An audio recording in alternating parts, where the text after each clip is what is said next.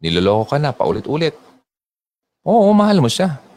Pero ang tanong, mahal ka ba? Masakit, no? Masakit, pero kailangan mong marinig yan. This is Hugo Radio. Always believe in love and keep the flame burning. Huwag mo daw i-underestimate yung uh, capability ng uh, mga cheaters. Hmm? Kasi magaling sila. Magaling. Sobra. Lalo sa mga excuses, sa mga alibis, sa lahat ng bagay ng mga pangluloko. Okay? Uh, kaya mag-ingat kayo ha, sa pagkuha uh, ng makakasama, uh, boyfriend, girlfriend. Gan- nangyayari din yon sa mga lalaki. Oh, nako. Kaya dami kayong mga babae, mga sinungaling. Tamaan na ang tamaan. Hoy, she's watching. Galit yun sa akin. Ay, hindi ako ganun. Sabi niya, hindi ako ganun. Yeah, talaga. Okay, hello DJ watching sa Singapore. Sige. Now, alam mo, ang mga ginagawa ng mga halos yung mga cheaters, pare-pares lang naman yan kasi skill yan eh. Pwede yan na uh, matutunan. Okay? Pwede yung uh, aralin. Kung gusto yung maging loko-loko. Nako. Okay, ito na. Number one tayo. Sige, huwag na tayong magtagal para kasi biglaan. Biniglaan nyo naman ako eh. Number one. Kasabihin niya sa'yo, hindi ko na to ulitin. Kaya na naman tayo. Hindi ko na uulitin. Of course. Kapag sinabi niya yan, gagawin niya ulit yan. Sabi nga namang iba dyan, once a cheater, always what? A cheater. Okay? Siyempre, it's up to you na din kung uh, ito-tolerate mo yung pagka-sinungaling niya, yung pagka uh, niya. Uh-huh. Alam mo kung willing naman talaga siya mag-cheat more than once, kayang-kaya niya. He will do it again. Ha? Kung nagawa niya dati, magagawa niya ulit. Ganun yun. Gets mo? Kaya huwag kang magpaloko na hindi ko na uulitin. Kalokohan. Sabi ko nga sa inyo eh. Ang lalaki na walang relationship kay God, uulit-ulitin niya ang kanyang pagkakamali. Kasi kapag may relationship na kay God, matatakot na siya yun. At mahihiya na siya. Gets mo? Ganun yun. Kaya kung ang boyfriend mo ay uh, walang relationship kay uh, Christ, kay God, wala eh. Wala kang aasahan na kabutihan dyan. Puro yan kasamaan. Puro yan mga, you know, alam nyo na, yung mga opposite ng uh, kabutihan ay kalokohan. So, number one yan. Kumusta naman yung sound natin? Maganda ba? Road yan eh. Road. Roadie uh, yun na panalunahan natin. Maraming salamat sa mga nag-vote ng uh, Hugot Radio, yung uh, uh, just like before entry natin. Marahay na banggi sa imo, DJ Ron. I'm watching from Hong Kong si uh, Christina Manto, Fraina, France. Ay, maray na banggi man sa imo. Okay, maganda din boss mo. Wow, parang nasa campus pa din. Oh, si Wina pala to. Campus Radio 96.3, absolutely forever. Yeah. My name is Ronnie B and you're listening to uh, Campus Romance. Yan ang sinasabi ko noon. Mga DJ, DJ, DJ yan. Mm. Well, yun ang first job ko kasi noon. Uh, year 2002 hanggang 2005, DJ po ako sa Campus Radio Legazpi. Matagal din, ano? Then, doon nagsimula yung uh, kalandian ko. ay, ay, ay, pag-ibig, nakakabaliw. Ay, nako. Ay, hindi naman. Hindi naman yung una, hindi naman ako malandi. Okay? I mean, uh, matino ako. Nung niloko lang kasi ako ng una kong pag-ibig, ako ay uh, nasaktan. Nasaktan ng lubusan. Kaya yun, yun ang naging problema ko doon. Ay, nako. Kung yung gayahin ha. Okay? hindi ko na uulitin ulit. Ah, hindi ko na uulitin ulit. hindi ko na uulitin ulit. Eh, paulit-ulit, no? Talaga uulitin niya yan. Okay, anyway, number two. Sabi niya sa iyo, eh di na, nadakip mo na siya, no? Sabi niya sa iyo, alam mo, masyado ka. Para ka si Raulo. Hindi. Hindi ka si Raulo. Okay? You're just acting perfectly normal kapag nalaman mo na isang lalaki o babae ay naglolo ko. Sino ba namang magugusto niyan? Siyempre, mag-freak out ka kung pwedeng katayin mo. katayin, grabe naman. OA naman yun. Huwag naman, baka maging murderer ka. Okay, um, siyempre, ganun ang magiging uh, feeling mo. Diba? It's okay to freak out kapag nalaman mong nag-cheat ang boyfriend mo o ang girlfriend mo. Alam mo, kwento ko na lang. Nung nalaman ko na nagloloko yung ex ko, nagloloko, grabe, sabihin ba naman yan? Hina-highlight ko siya dito. Hindi naman. Kinukwento lang kita.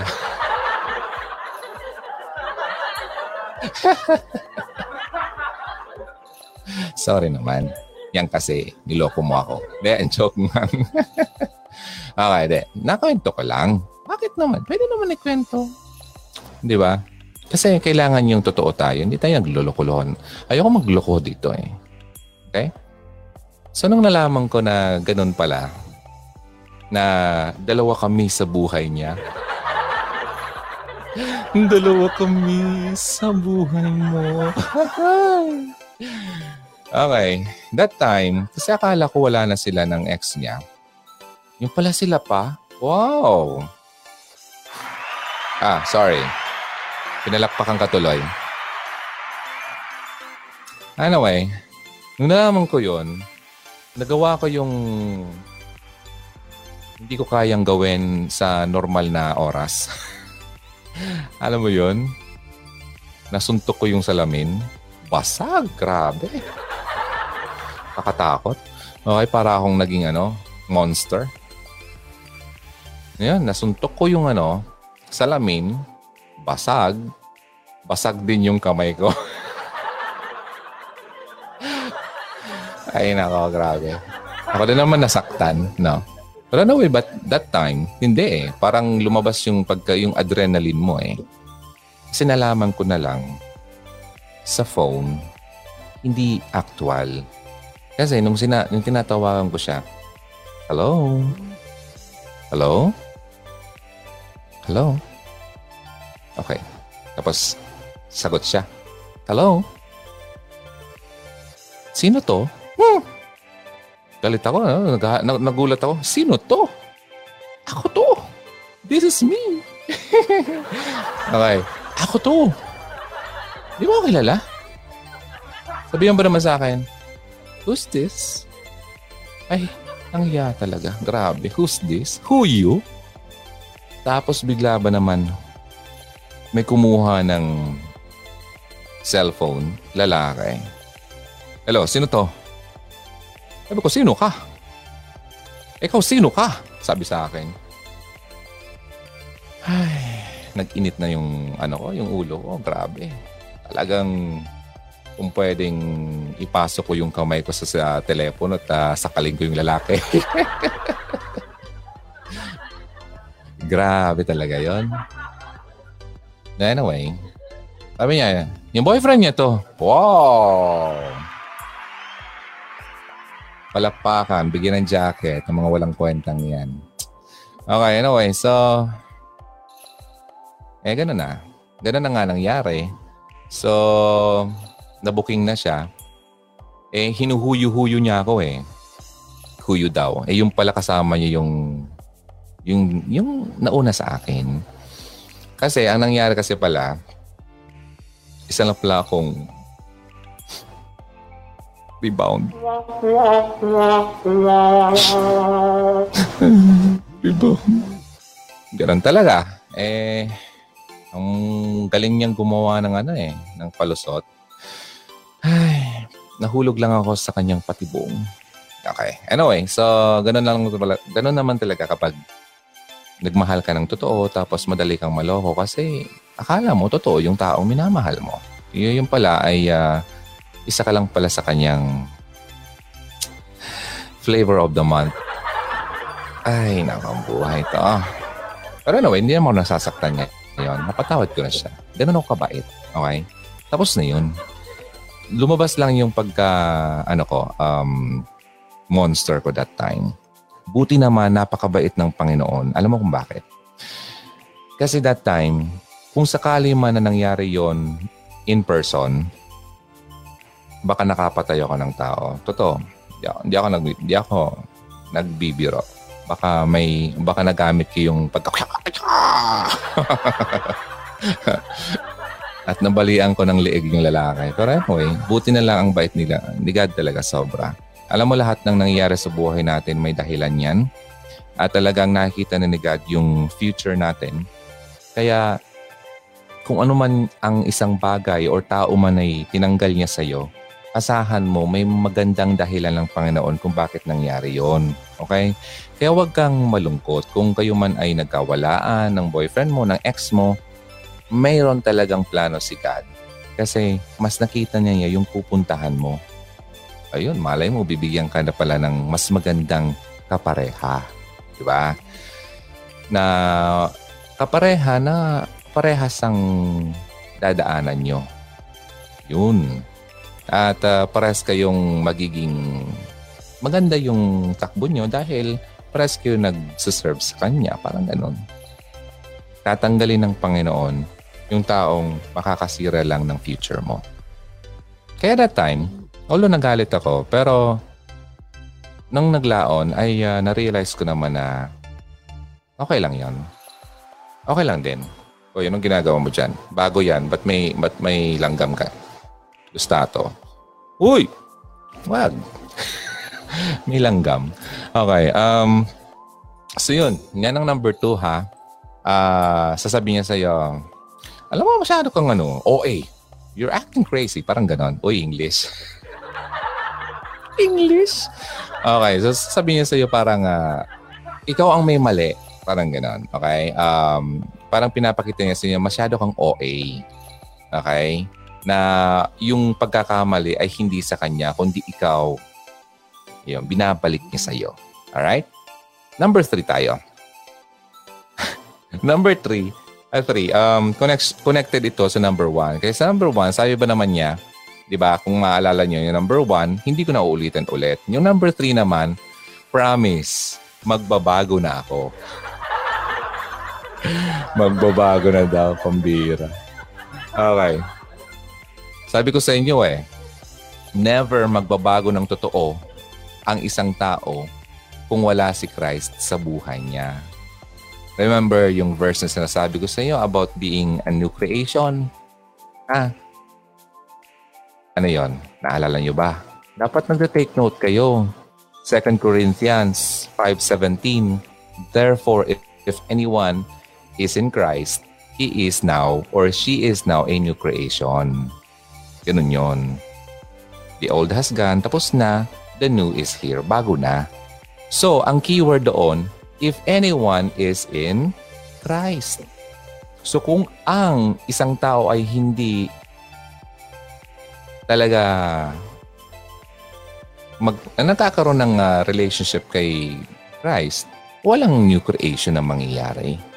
Lulukohin ka lang din ng taong yan. Uulitin din naman niya yan. Kahit magsabi pa siya, promise, magbabago na ako.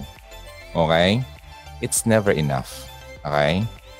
yun ang dapat na mangyari. Kaya kung hindi mangyayari yan at wala talagang uh, ginagawang uh, ganun, yung change spiritually sa taong yon, huwag kang umasa na magbabago yan. It's not true. Madali lang naman kasi mag-promise, di ba? Sabi ko nga sa inyo eh, yung uh, post ko nung, yung kahapon. Hmm. Okay? Na huwag kang mag-promise kung hindi mo naman, naalala niyo yon Yung post ko kanina? Kanina lang pala yon hindi kahapon. Don't make promises you cannot keep. Parang ano lang, parang mga politicians ngayon. Ha? Promise ng promise eh, pag nakaupo na, walay, tapos na. Bahala kayo dyan. Limot na kayo. Huyo ka na. Parang gagawin ka rin yung ex ko. Okay, so, ganoon. Number three yun ha. Promise, magbabago na ako. Number four. Huwag tayo magtatagal kasi nasa test mode lang naman tayo, okay? Number four. Pinagbigyan ko lang yung nag-request kasi topic daw. Sa mga kaka-join line, maraming salamat ha. Thank you for watching. And replay viewer ka, maraming salamat. I-upload ko to pala sa, ano, sa YouTube para maki- makita naman ng iba.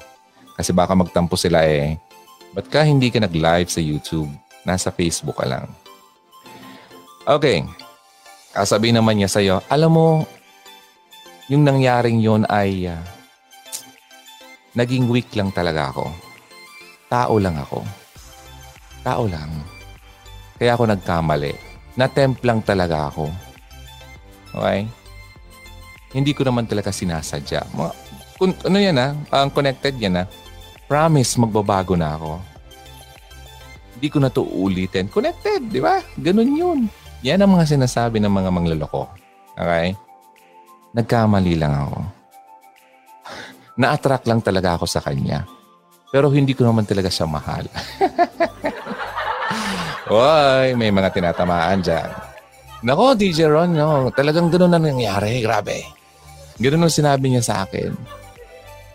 Oh, di ba? Tumutugma. Ay, nako.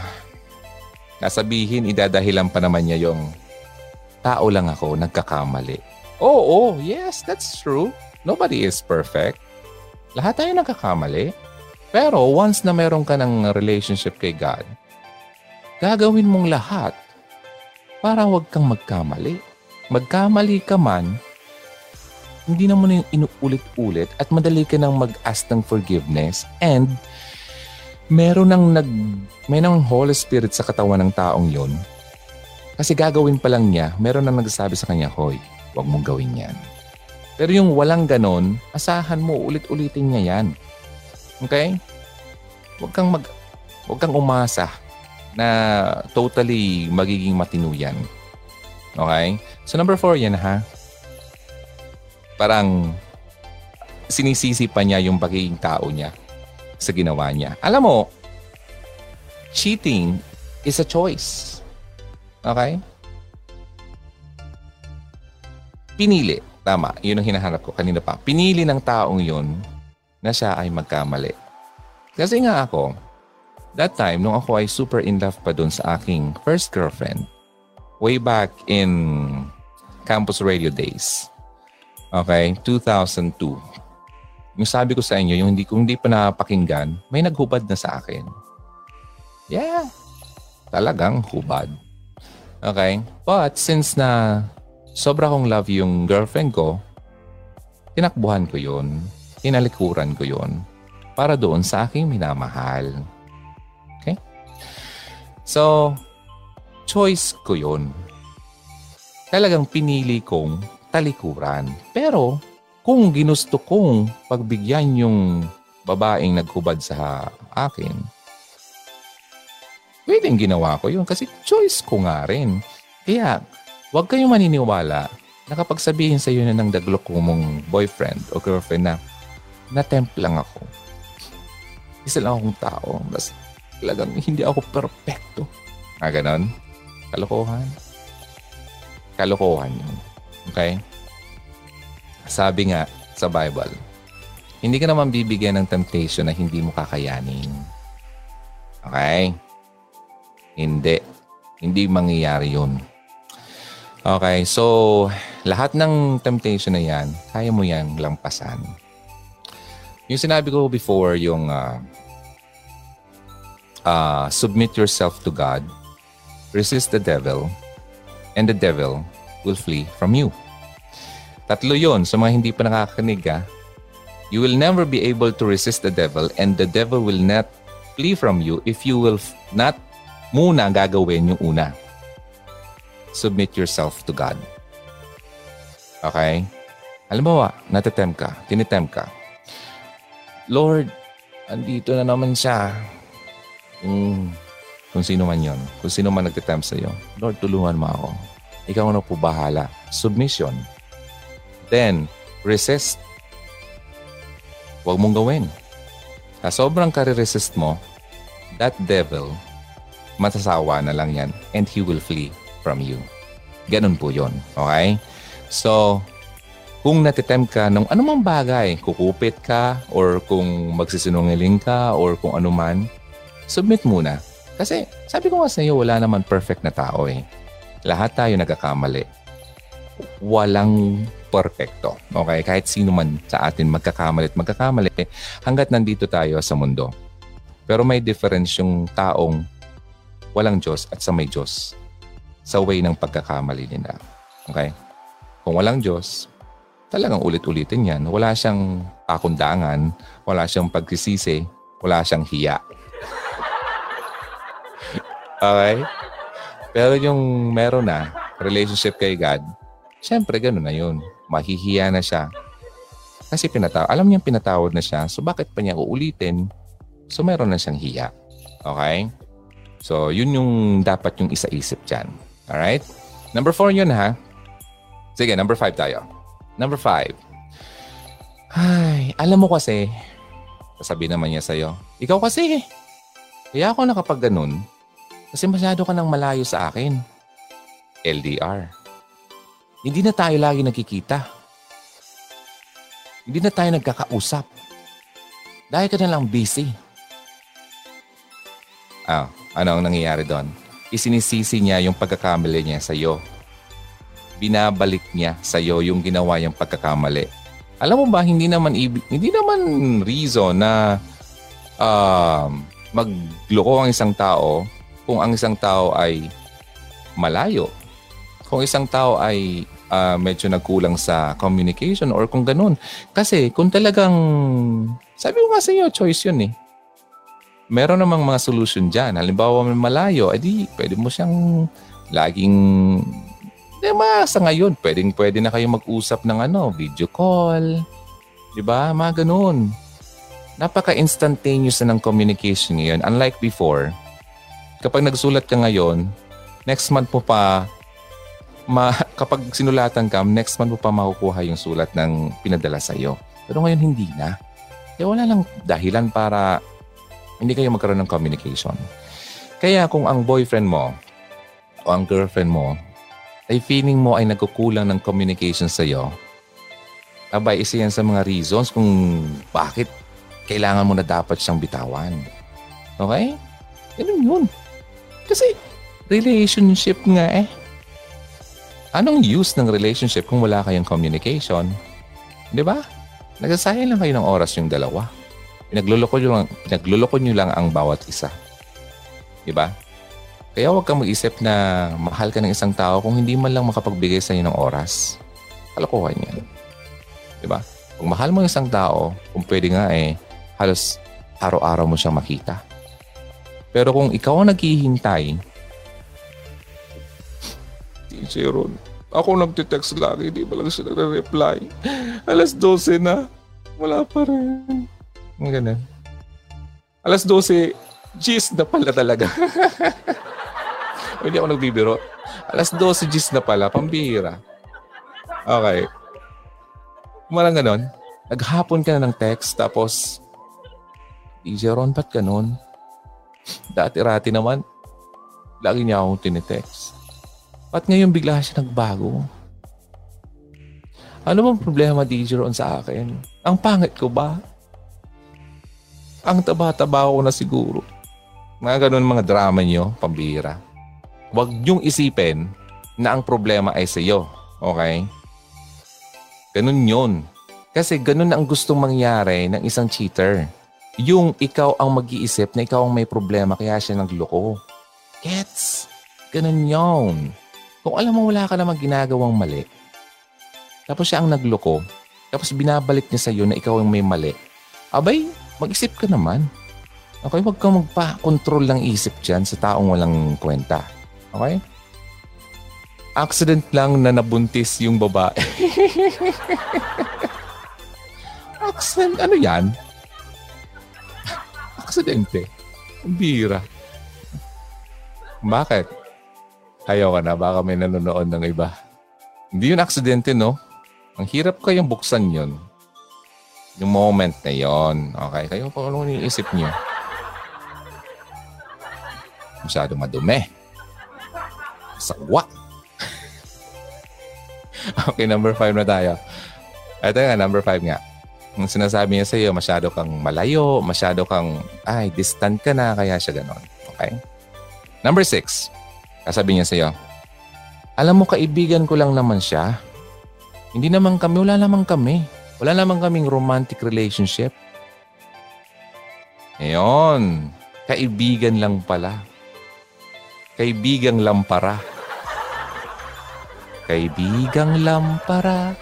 Kaibigang lampara. Akala ko nga nung bata ako, ang title talaga nun, Kaibigang Lampara. Kaibigan lang pala. Palibasa nung bata pa ako, masyado pa akong, ano, masyado pang malinis ang aking kaisipan. Kaya akala ko, Genie, kaibigang lampara. Ah, di ba? Mahilig ako kay Aladdin. So yun, sabi niya sa iyo, she's only my friend. Okay? Huwag kang, mag, huwag kang mag maniwala sa mga sabi-sabi ng iba dyan. Okay? Iba yung nakita nila, hindi ako yun. Yung kaibigan mo nakakita sa akin, ako daw, hindi yun totoo. Nagsisunungaling lang yun. Kamukha ko lang yun. Mm, na ganyang mga tema. Hanggat sa hindi mo pa talaga na nakikita ng aktwal, pwede pa siya magpalusot sa'yo. Yun. Kaibigan lang pala. Kaibigan ko lang yon. Alam mo, may nangyari sa akin yan. Um, same, same ulit ha, same person. Yung, uh, remember yung kwento ko about nasuntok ko yung salamin? Basag. Okay? Noong time na kami, meron siyang laging kinukwentong kaibigan, lalaki. Then, parang lagi niya na-open up na yun daw, ganyan, nakikilala niya, tapos ganyan, ganyan. Eh ako naman, sobrang masadong mabuti ang dang loob ko. Hindi ako nag-iisip ng masama sa tao. So, pinaniniwalaan ko mga kwento niya. Okay? Tapos nalaon, nung wala na kami, nalaman ko, nakita ko na lang na yung lalaking pinagkukwento niya sa akin ay siya ng boyfriend niya ngayon. Ay pambihira. Kaya, ladies and gents, kung meron man laging na mumugod tangi sa kwento niya, okay? Aside from of course, iba naman yung kwento na halimbawa ang lagi niyang sinasabi o kinukwento yung ex niya, ibig sabihin hindi pa siya nakaka-move on doon. Pero ito, kung hindi naman yung ex yung kinukwento pero someone new, hindi mo kilala, nakakwento niya, sabi niya kaibigan lang daw niya, ganyan-ganyan, abay magduda ka na. Okay? Magduda ka na. Sabi nga ni Wina, magaling man ang mga cheaters, mas magaling pa din makaamoy ang, ng cheating ang mga girls. Yeah! Totoo yan. Alam niyo yan. Okay? But some ay hindi po. Kaya dapat kailangan yung malaman yon. Okay? So, Wina, thank you so much for that. Kaya yun ha, tatandaan nyo ha. Kung may mga lagi siyang kinukwento ng pangalan, hmm, medyo kailangan mo nang i uh, bantayan ng mga ganyan, mga ganyang kwento. So number seven tayo. Alam mo, nag, nag-cheat na, no? Nag-cheat na. Na, na, na, na, nadakip mo na. Tapos sasabihin niya, alam mo, wag mo akong sisihin. Siya ang sisihin mo. Okay? Inula lang naman niya ako. Nilandi lang naman niya ako. Tao lang. Ikaw kasi, Okay, kukunin ko naman. Ikaw kasi, malayo na tayo. Hindi na tayo masyadong nag-uusap. Okay? Mga ganun mga, ano, mga banat sa'yo. Tapos, hayaan mo, hindi ko na uulitin. Nagkamali lang talaga ako. Kaibigan ko lang ngayon pero talagang nilandi lang talaga niya ako. Okay? Siya ang dapat sisihin mo, hindi ako. Ayan. Uy, artista. okay. Alright, so mga ganun. Ibiblame mo daw yung taong yon except sa kanya. Okay? Ay nako, maniniwala kang ganon? Sabi ko nga sa iyo eh, kung kahit pa yan hubara ng isang katerbang tao sa harapan niya, kung talagang ayaw niya, ayaw niya. Okay? DJ Ron, dapat ba bumitaw sa relasyon? Laging away? Yes. Yes. Yeah. Ikaw, sa inyo, ikaw sa nanonood, kung lagi na lang kayo nag-aaway, hindi ka pa pabibitaw, lagi-lagi, tapos okay na, tapos hindi na naman, tapos kung, ano kayo, switch? Hindi kayo switch, okay? So, wag na. Kung lagi kayo nag-aaway, ibig sabihin, pares kayong dalawa immature or pares kayong dalawa walang um, iwala sa isa't isa. Pares kayong dalawa ay uh, hindi pa talaga handa or pares kayong dalawa ay kulang-kulang at naghahanap ng kapunuan sa bawat isa at pares kayong dalawa ay hindi nakukuha ang kapunuan sa bawat isa. Ay, ang haba nun. Grabe. Okay? So kung paulit-ulit lang naman, yes, bumitaw ka na. Sayang panahon mo dyan. Okay? Now, move on tayo. Number 8 tayo. Alam mo, huwag kang mag-alala. Sex lang naman yun eh. Pero ikaw pa rin ang mahal ko. Ikaw pa rin. Ikaw pa rin ang iniibig ko. Tan tan tan tan. Ay, nakang buhay yan. Sex lang tapos, pero ikaw pa rin ang mahal ko. Kalokohan! Naniniwala kang ganyan? Alam mo kung totoo kang mahal ng lalaking yan. Ni kahit imagination man lang, hindi niya magagawa na lokohin ka niya. And in fact, ang way of uh, cheating, hindi lang sexual. Pwede yung kung halimbawa man merong isang message at dinilit mo para hindi makita ng girlfriend mo, or hindi makita ng boyfriend mo, it's still a form of cheating. Ganun yun. If anyone man, halimbawa, merong nakikipag-communicate sa iyo pero hindi mo kinukwento sa uh, partner mo, it's still cheating. Emotional cheating. Okay? Ang pogi mo, DJ Ron. Grabe naman. Nahiya naman tuloy ako. Hindi naman po, ano lang yan sa camera. Huwag kang oh, wala sa camera. Okay? Yeah. Ano yan? May trick yan, trick. okay, so anyway, thank you so much. Okay, so ang sinasabi ko doon, parang binu, binibilog niya yung ulo mo. Nasasabihin niya, it was only sex. Okay? yung parang nilalang lang niya yung moment na yon, yung betrayal lang trust mo, nilalang lang niya. Okay? Tapos babalik ta rin niya, sabihin niya para mahilot-hilot ka, sasabihin niya sa iyo, na nangyari yun, pero ikaw pa rin ang mahal ko. Lukuhan yun. Maniwala ka sa ganyan. Okay, so number, ano na? Number nine. Ang bilis na. Kasi ang iba dyan eh, masyadong reklamador. ang haba daw. Eh, ganun talaga eh. Okay, sige, pa paikli natin. Kasi medyo late na nga dito, baka gusto na matulog yung iba. Konti na lang to. Number, number nine, parang connection din doon. Wala naman yun. Wala naman yun. Huwag kang, huwag kang magproblema. Wala yun. Hindi yun importante. I mean, wala. Hindi ko nararamdaman. Wala akong nararamdaman sa kanya. Natemp lang ako. Connection na naman. Siya ang sasihin mo. Maganyan. Ay, nako. Parang hinihilot-hilot ba? Para lang maglumabas na tama yung pagkakamali niya. Huwag ka na maniwala dyan. Okay? Nabibilog lang ang ulo mo eh. Hindi ka naman bola. Huwag ka magbabola. Okay? Now, kung number nine ay sinabi niya yon at pababa, sa tingin mo kaya kailangan mo pang paniwalaan ng taong yon? Hmm? Ito pa.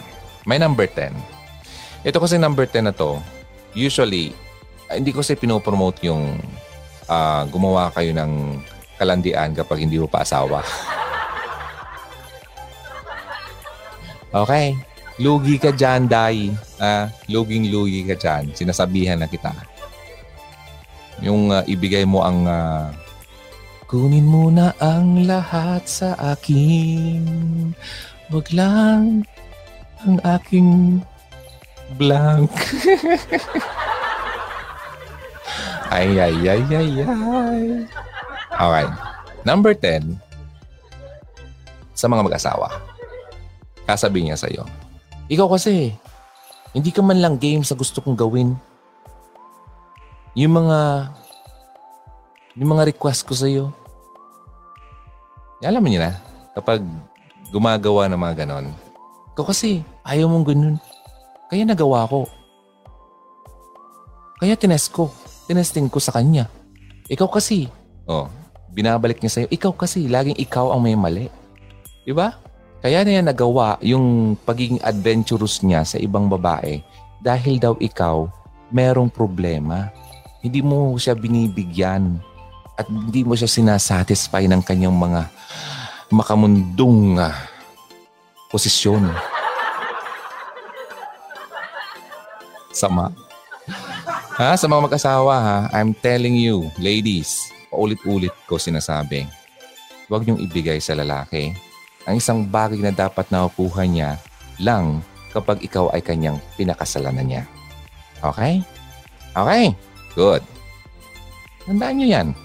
Kasi mamaya yan eh, iiyak-iyak na naman kayo dyan kung kapag nangyari yan. Tapos pupunta kayo kay DJ Ron. DJ Ron, iniwan ako dyan. Mm, mm, mm, mali, mali. Minsan may may problema tong uh, ano natin. Ron, iniwan niya ako. Ginawa na nila sa akin. Mga ganon, iyak-iyak ka dyan. Ikaw kasi, sinabihan na kita. Ilang taon na ba ako naghuhugot radio, di ka nakikinig. Ikaw kasi. Ay nako. Okay, so yun. Sa mga mag-asawa, kung ito ang naging dahilan ng lalaki, okay, na porke hindi niya ginagawa yung mga kung ano man na gusto niya mangyari kasi alam mo, ang mga ganyang klaseng lalaki kasi, yung masyadong adventurous pagdating dyan, ay yung mga lalaking mahilig sa porn. And in fact, alam mo, sinasabi ko sa inyo, kung ano man ang nakikita nyo sa porn, hindi yan totoo. It's not love. It's lust. Okay? Hindi yan totoo. Kalokohan yan. And, nag, ano eh, nabababoy kayo eh. Hindi ganun yun.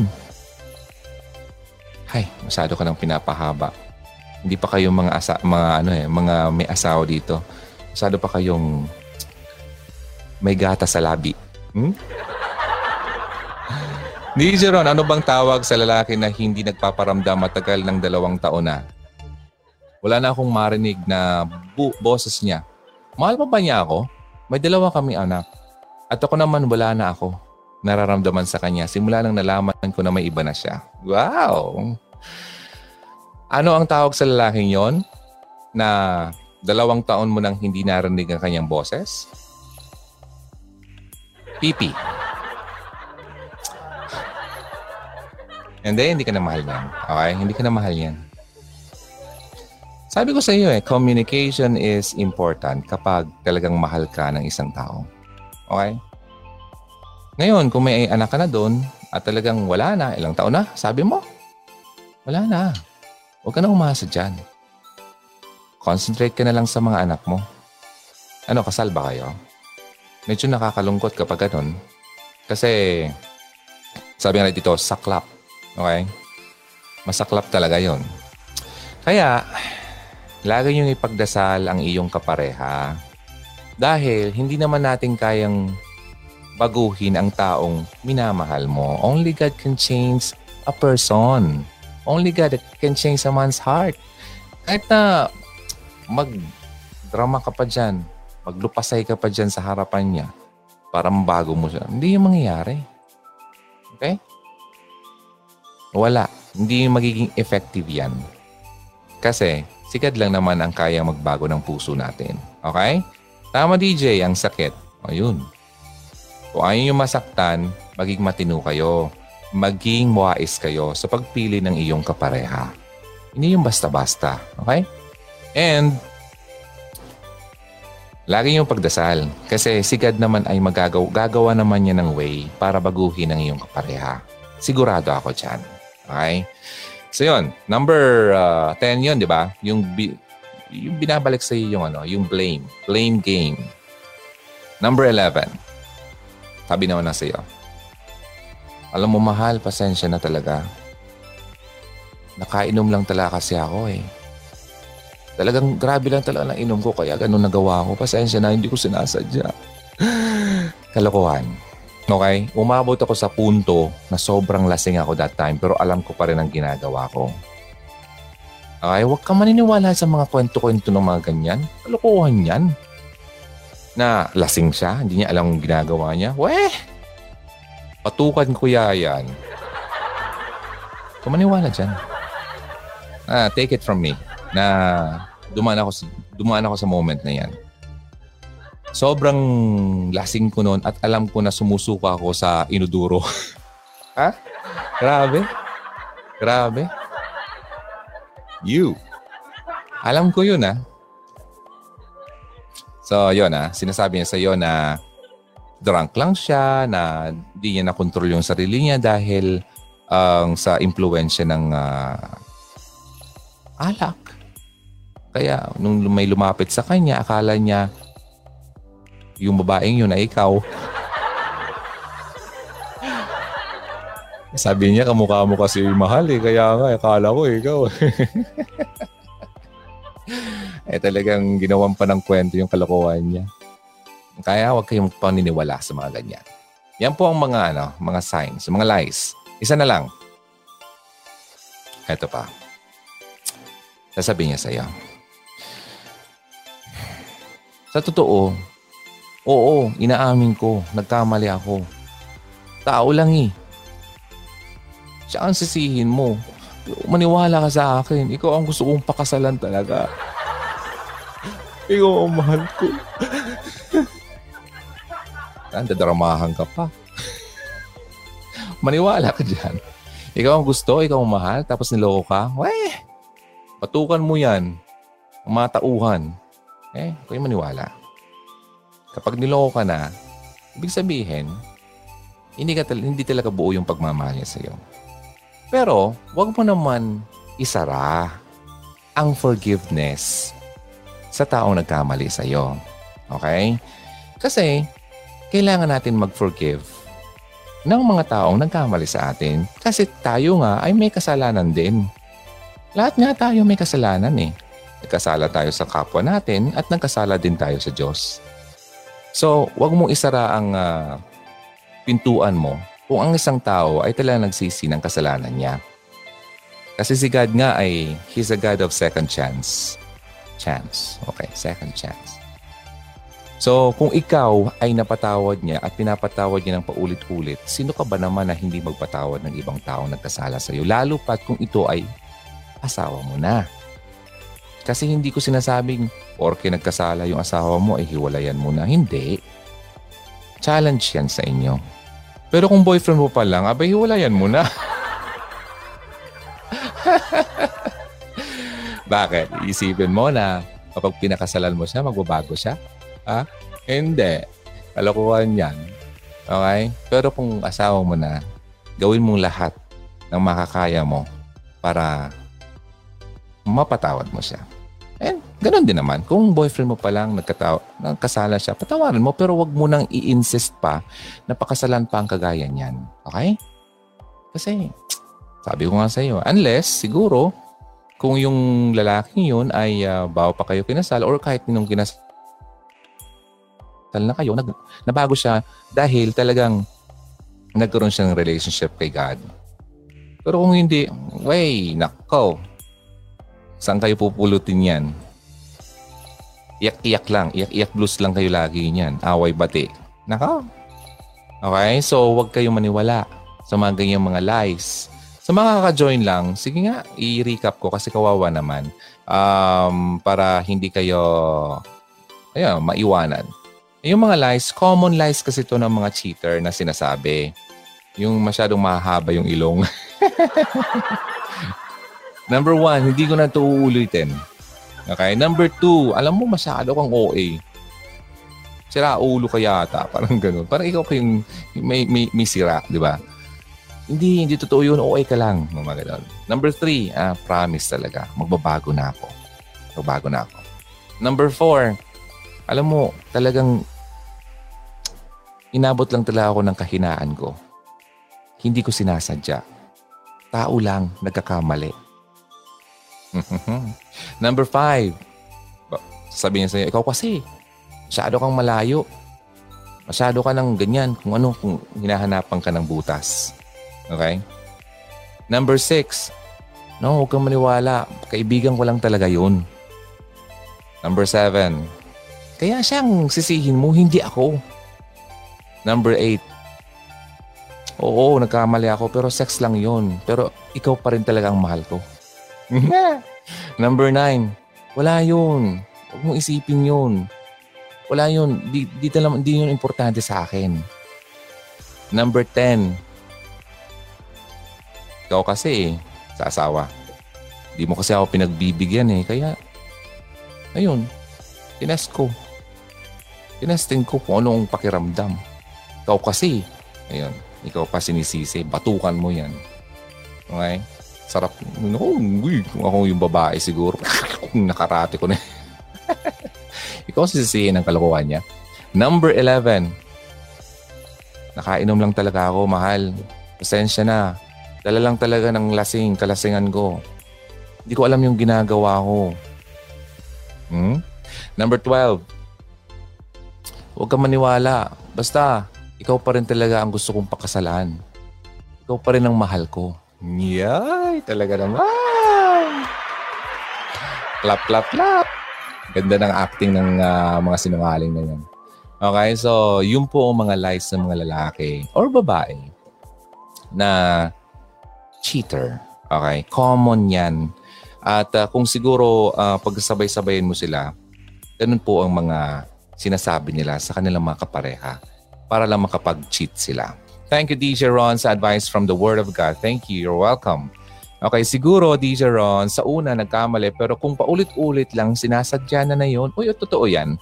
And isa sa mga reasons kung bakit uh, naglalay at uh, inuulit-ulit niya ang pagkakamali niya kasi gusto niyang ikaw na ang bumitaw. Okay, ikaw na ang humindi at ikaw na ang mag-give up. Okay, kapag inuulit-ulit na niya. Okay? Fanny, correct, DJ Ron. Totoo sa pag uh, nasa Panginoon ka na, matatakot ka na gumawa ng mga masama. Tama yan. I'm a victim, sabi ni Lorraine.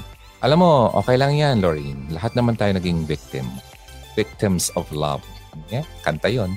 Okay. Ang importante ay uh, may natutunan tayo sa nangyari sa atin. Kaya, huwag mo na ulitin. Kung ano man yun, kung ano man yung natutunan mo doon, i-apply mo na sa susunod mong makakasama, and maging ano ka na, masyado ka ng wais, hindi yung basta-basta na lang. Okay? Tama DJ, thank you so much. Maganda ang buhay kapag isa ka ng born again. Okay, Christian, super inspiration kay God. Okay, yeah, totoo yan.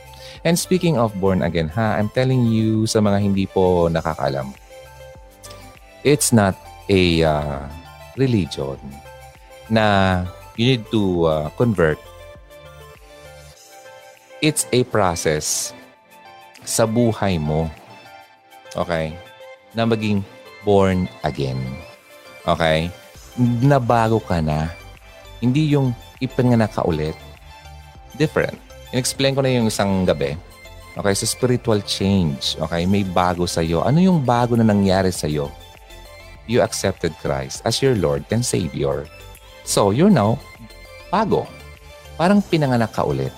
Ah, yun yun. Okay? So, para hindi masyadong ano, malabo. Eh, paano kung uh, asawa na at ayaw makipag-communicate, Teacher Ron? Why? Bakit ayaw? Ano bang dahilan? Ano bang ginawa nyo? Ha? Ano bang, ano ba ang reason niya kung bakit ayaw makipag-communicate? Meron ba siyang uh, uh, kinakasama ng iba? Kung bakit hindi na nakipag-communicate sa iyo? Mga ganon. Ano ba? Kung ayaw na at asawa mo, sabi ko nga kanina, hindi mo na maisipin na porke nagkakaroon kayo ng problema, asawa mo na, ay hiwalay na kagad ang sa isip mo. Huwag ganun. Pangit pong mentality yon. Hindi ka mabibless ni God kung ganyan po. Okay? So, kapag ganun, ipag-pray mo yung asawa mo. Bigyan siya ng uh, magandang kaisipan. At bigyan siya ng bagong puso, bagong tainga. Kasi pag narinig niya yung boses mo, parang bigla kang mamimiss niya. Mga ganun. Nabaguhin ni God ang asawa mo. Okay? Prayer works. Tatandaan niyo yan. Wala pong imposible kay God. Talagang mangyayari yan. Sige lang, uh, huwag kang magkinto ng pagpipray sa taong yan, sa asawa mo. Don't stop praying hanggat sa wala kang nakikitang pagbabago. Okay? Hello, DJ Ron. Ganun, din, ganun din po situation namin. Wala na siyang time, pero online sa iba, hirap pala ng LDR. Yeah. Kapag ganoon, LDR at wala na sa yung time at may time sa iba, bitawan mo na yan. Sayang ang oras mo dyan. Masasaktan ka lang yan. Okay? And uh, panoorin mo rin yun, no? yung uh, videos ko about uh, uh, signs kung dapat mo nang bitawan ang isang tao. Virgiline, DJ Ron, paano po yung halos lahat po ng uh, post ng girl, nila-like niya, tapos sabihin po niya, naganda lang daw po siya sa lahat ng pic na yon. Iniisa-isa po talaga talaga ng post na pic. Eh, pwede naman yung i-like lang yung post na yung isa. Eh, he, he, he. Okay. Ibig sabihin, crush niya yun. Oh! Bakit? Yeah, yun ang totoo dun. Then, ang tanong, bakit ganun ang nafe-feel niya? Mag-isip ka sa tingin mo kaya buo siya sa'yo? Kasi kung talagang gusto kanyang gusto niyang patunayan yung pagmamahal niya sa'yo na ikaw lang talaga ang kanyang nakikita. Ikaw yung apple of his eyes. Ibig dapat wala kang makikita mga ganyang mga ginagawa niya. Pinapatunayan niya sa iyo na ikaw lang talaga ang kanyang minamahal. Yon. At alam niya na masasaktan ka kapag ginagawa yung mga gaya niyang bagay na yan. Kaya kapag hindi niya ginagawa yun at talagang inuulit-ulit pa niya, sinasaktan ka. Alam niya naman niya nasasaktan ka, eh, hindi kanya mahal. Bitaw na DJ Ron kung lagi naman nag-aaway. Yun, sabi ni Ems. Uh, puro na lang po pangako at na magbabago. Yun, kung lagi na lang bago, ano, pangako ng pangako at uh, napapako naman yung pangako, wag na yan, okay? Uh, wala, hindi yan talaga seryoso sa'yo kahit landiin kung hindi magpapalandi ay hindi mangyayari ang bagay na hindi dapat. I don't believe sa ganyang reason ng partner. O, tama. Kung talang ayaw, ayaw. Kung talagang gusto, gusto. Ngayon. At uh, DJ Ron, posible po ba na totoong mahalin ng isang binata ang isang single mom? Yeah, possible. Possible as long as one, tanggap niyo yung anak mo Pangalawa, binata siya? May trabaho ba siya? Kaya ka ba niyang buhayan pati yung anak mo? Pangatlo, hindi ba siya mal naglalandi sa'yo? Baka sex lang naman ang gusto niya. Kasi alam niya na ikaw ay single mom na iniisip niya ikaw ay naghahanap ng kapareha. Real talk tayo ha. Kung medyo harsh ang mga sinasabi ko, totoo po yan. Okay? Kailangan mong isipin. Kasi maraming mga binata naghahanap ng mga single mom kasi alam nila na itong mga ganito ay talagang naghahanap ng kapareha kasi nga walang kapareha, single mom nga eh. So, tinitake advantage kayo. Kaya mag-isip kayo. Hindi porke na binata, ay binata. Ay okay na to. Mahal niya ako. Patunayan niya muna sa panong paraan? Kung talagang seryoso sa'yo, dapat may trabaho siya. Hmm. Kasi kung pakasalan ka niya, ano papakain niya sa'yo? Pati sa anak mo ha, kasama. Package yun. Hindi pwedeng ikaw lang. Kalokohan yun. Kung ikaw lang yung gusto niya, yung anak mo papabayaan mo, ano? Huwag. Wag ganun. Hindi pwedeng ganun. Oh, pangalawa, boyfriend pa lang. Dapat wala siyang mga nire-request sa'yo na ginagawa lang ng mag-asawa. Kasi kapag ginagawa na niya yan, hindi ka niya love. Katawan niya lang ang habol mo. Mga tanong ko lang yan sa iyo. Hindi ko sinasabing ganoon siya. Pero hindi siya ganoon, edi good. Meron siyang trabaho, good. Pakasalan ka daw niya, gawin niya muna. Okay? Okay? Hindi yung puro salita. Saka na. Basta pakasalan kita. Sige na. Gawin na natin yon. Miss na kita. I love you. Tara, dito ka sa amin. Overnight ka dito. Nalams na. Nako, over overnight na yan. Pogi mo, DJ Ron. Thank you. Thank you so much, Aga. Grabe naman. Napindot ko tuloy. Okay, nasasakta na ako, DJ Ron, sa mga narinig ko sa iyo. so very true. Lahat ng sinabi mo, totoo talaga. Okay. Okay lang yon. Sa pagdasal mo lang. Sabi ko nga eh, wala naman ano, ang imposible kay God. Nasasaktan na yung kaibigan ko. Correct, correct ka dyan, DJ Ron. Elisa. Sino pa nandito? DJ Ron, kung iba-block ka sa AFB, tapos pasweet pa rin pag nagkita kayo, ay sira ulo yan. Janet Cade. Okay, iba-block ka, tapos pag nagkita kayo, parang wala lang. Ay sira ulo nga. okay, so wag mo na, pakita mo na, weh, Kalokohan. Bablock-block nga ako dyan. Edi, huyo ka rin sa akin. Ganun yun. Totoo lahat yan, DJ Ron, ang sakit. Ah, reality hurts. Okay. Ha ha ha ha. Wow, nakahabol siya. Yeah, DJ, uh, para kang 25 years old, baby face. No, krami talaga. Okay, so yeah. Para din akong bata talaga kasi wala akong buhok. O, oh, parang baby, baby hair din. okay. Anyway, ganun talaga kapag uh, tumatanda, nagmumukhang bata. Nawawala yung buhok. DJ Ron, tama bang pagkakausapin ng ex kung yung lagi ang reason ng pag-aaway namin? What?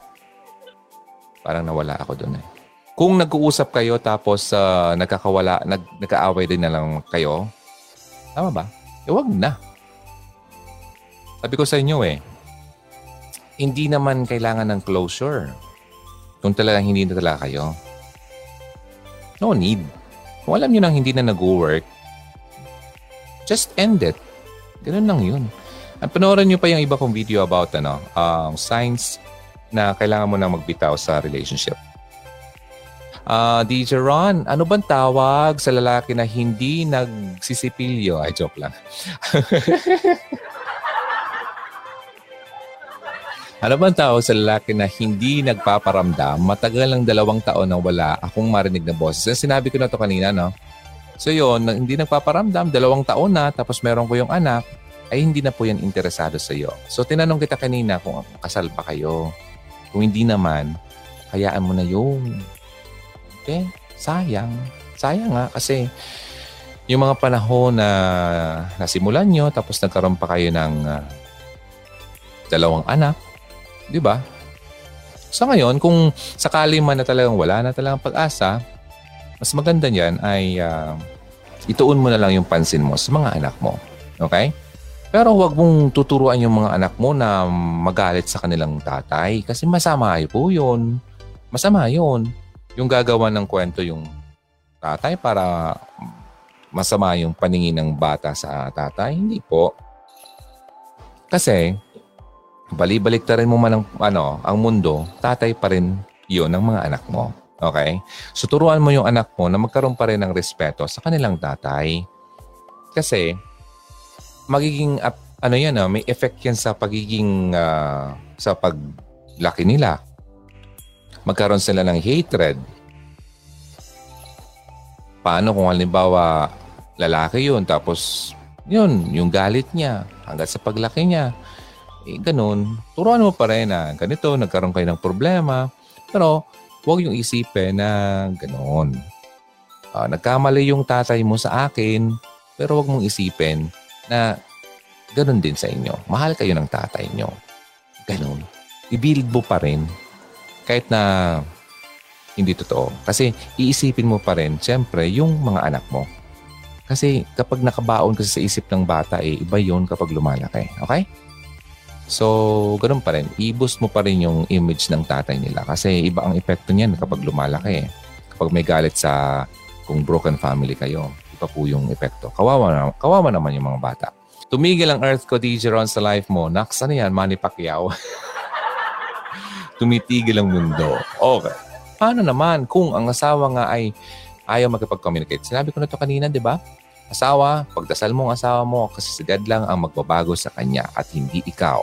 M. Stolino, tama ka DJ Ron, ang ganda sa pakiramdam na magpatawad sa taong minsan mo nang minahal. Makipag-friend sa kanya tapos di mo aasahan maibabalik yung pagmamahalan nyo pero dapat laging isipin na huwag umasa kasi minsan ka nang sinaktan. Para di na ikaw ang masaktan pag nagkataon di kayo mag-work ulit.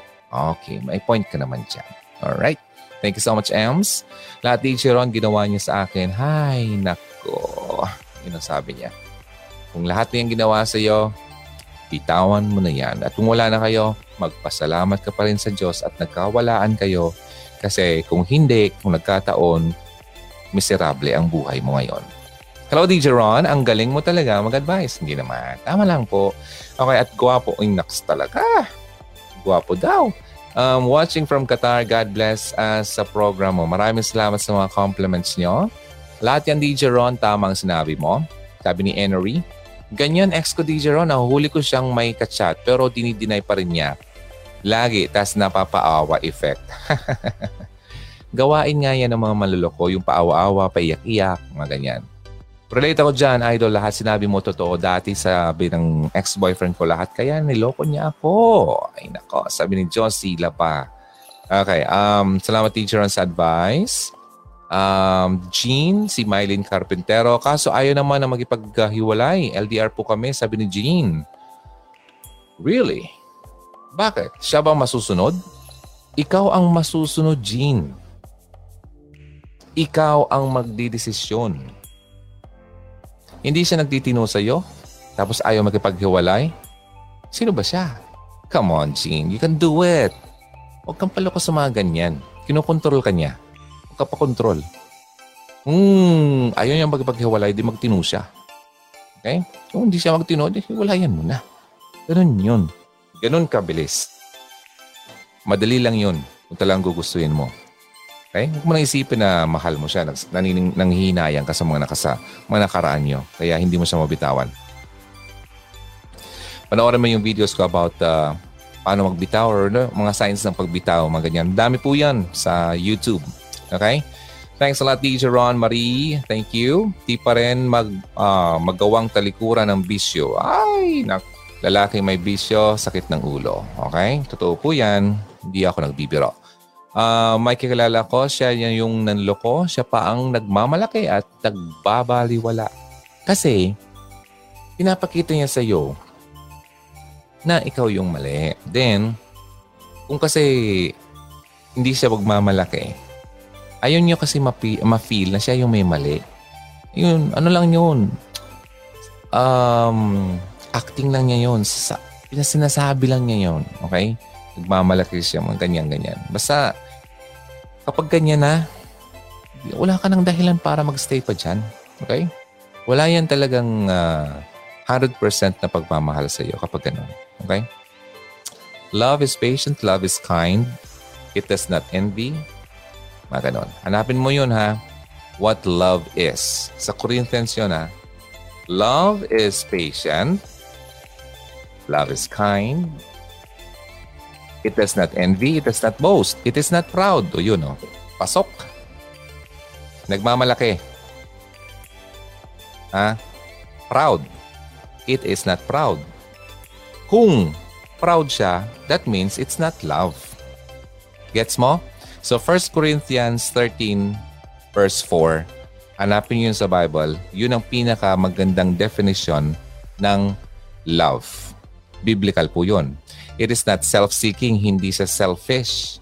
Okay? Hindi po siya uh, madaling magalit. And hindi siya nagtatago ng mga maling nagawa niyo. Kasi madali siya magpatawad ng mga pagkakamali. Pero kung hindi niya magawa yon, hindi po yon pagmamahal.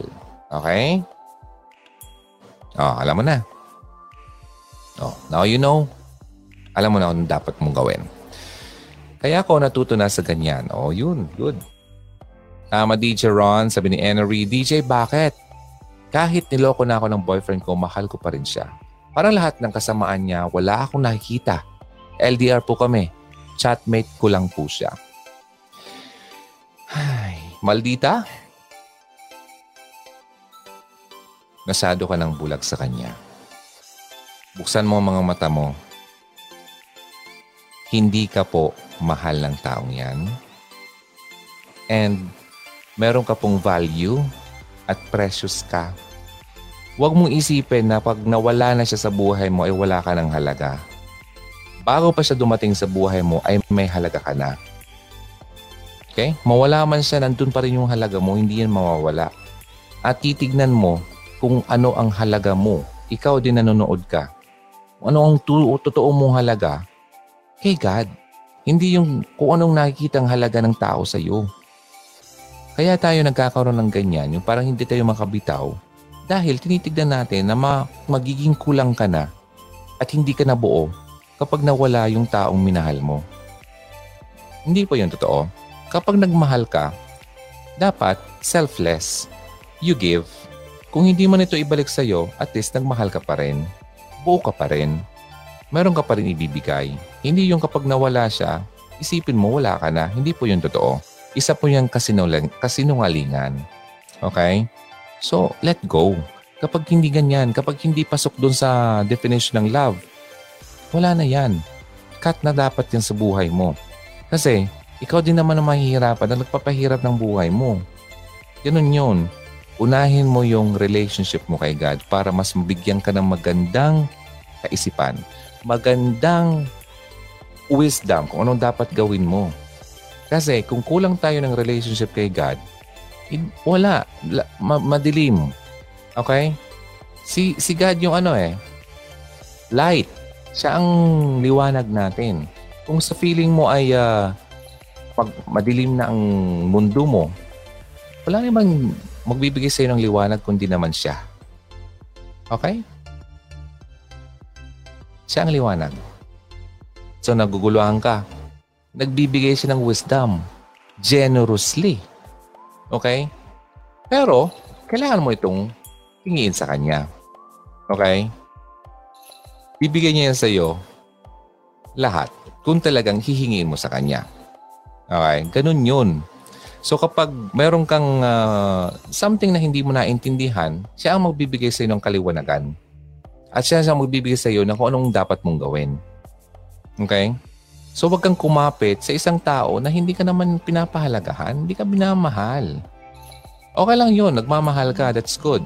Ganun naman talagang dapat gawin natin. Love your neighbor. Love your enemy. Ganun yun. Yan ang totoong love.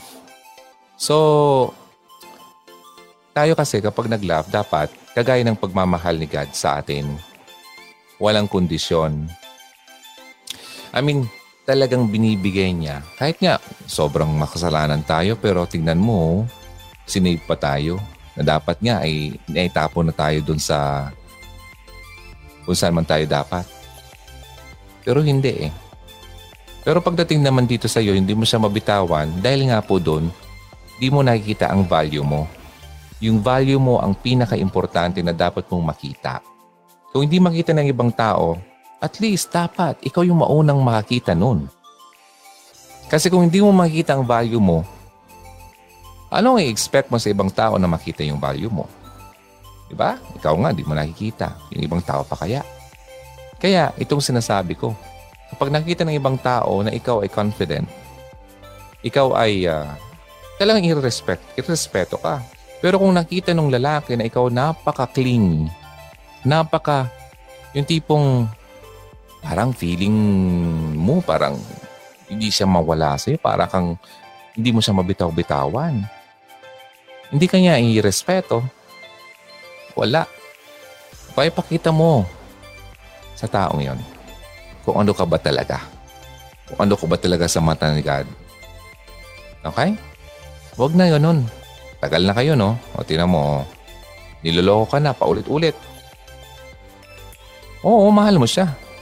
Pero ang tanong, mahal ka ba? Masakit, no? Masakit, pero kailangan mo marinig yan. Kasi kung di mo, kung di mo marinig yan, sino pa ang magsasabi sa'yo ang totoong kaibigan ay nagsasabi ng dapat mong marinig kahit man ito ay makasakit sa iyo. Kasi gusto niyang mapabuti ka. Okay? So, I'm your friend. And ikaw nakikinig, kaibigan mo ako. Kasi sinasabi ko ang dapat mong marinig. Masakit man, pero kailangan mo talaga itong marinig. Okay? Move na. Move na. Sayang ang panahon, pambira. Hindi ultimate goal natin ang magkaroon ng ganun ha. Ang ultimate goal natin muna. Muna ha. First, unahin natin si God. Lagi niya siyang una. Una sa lahat. Kasi kapag ginawa natin yan, lahat ng gagawin natin, lahat ng desisyon natin ay laging nasa tama. Nasa tamang pupuntahan, direction. Okay? So yun yun. Umpisa ka muna doon. Kapag nas, naumpisan mo na doon, sigurado ako makita mo ang pagbabago sa buhay mo.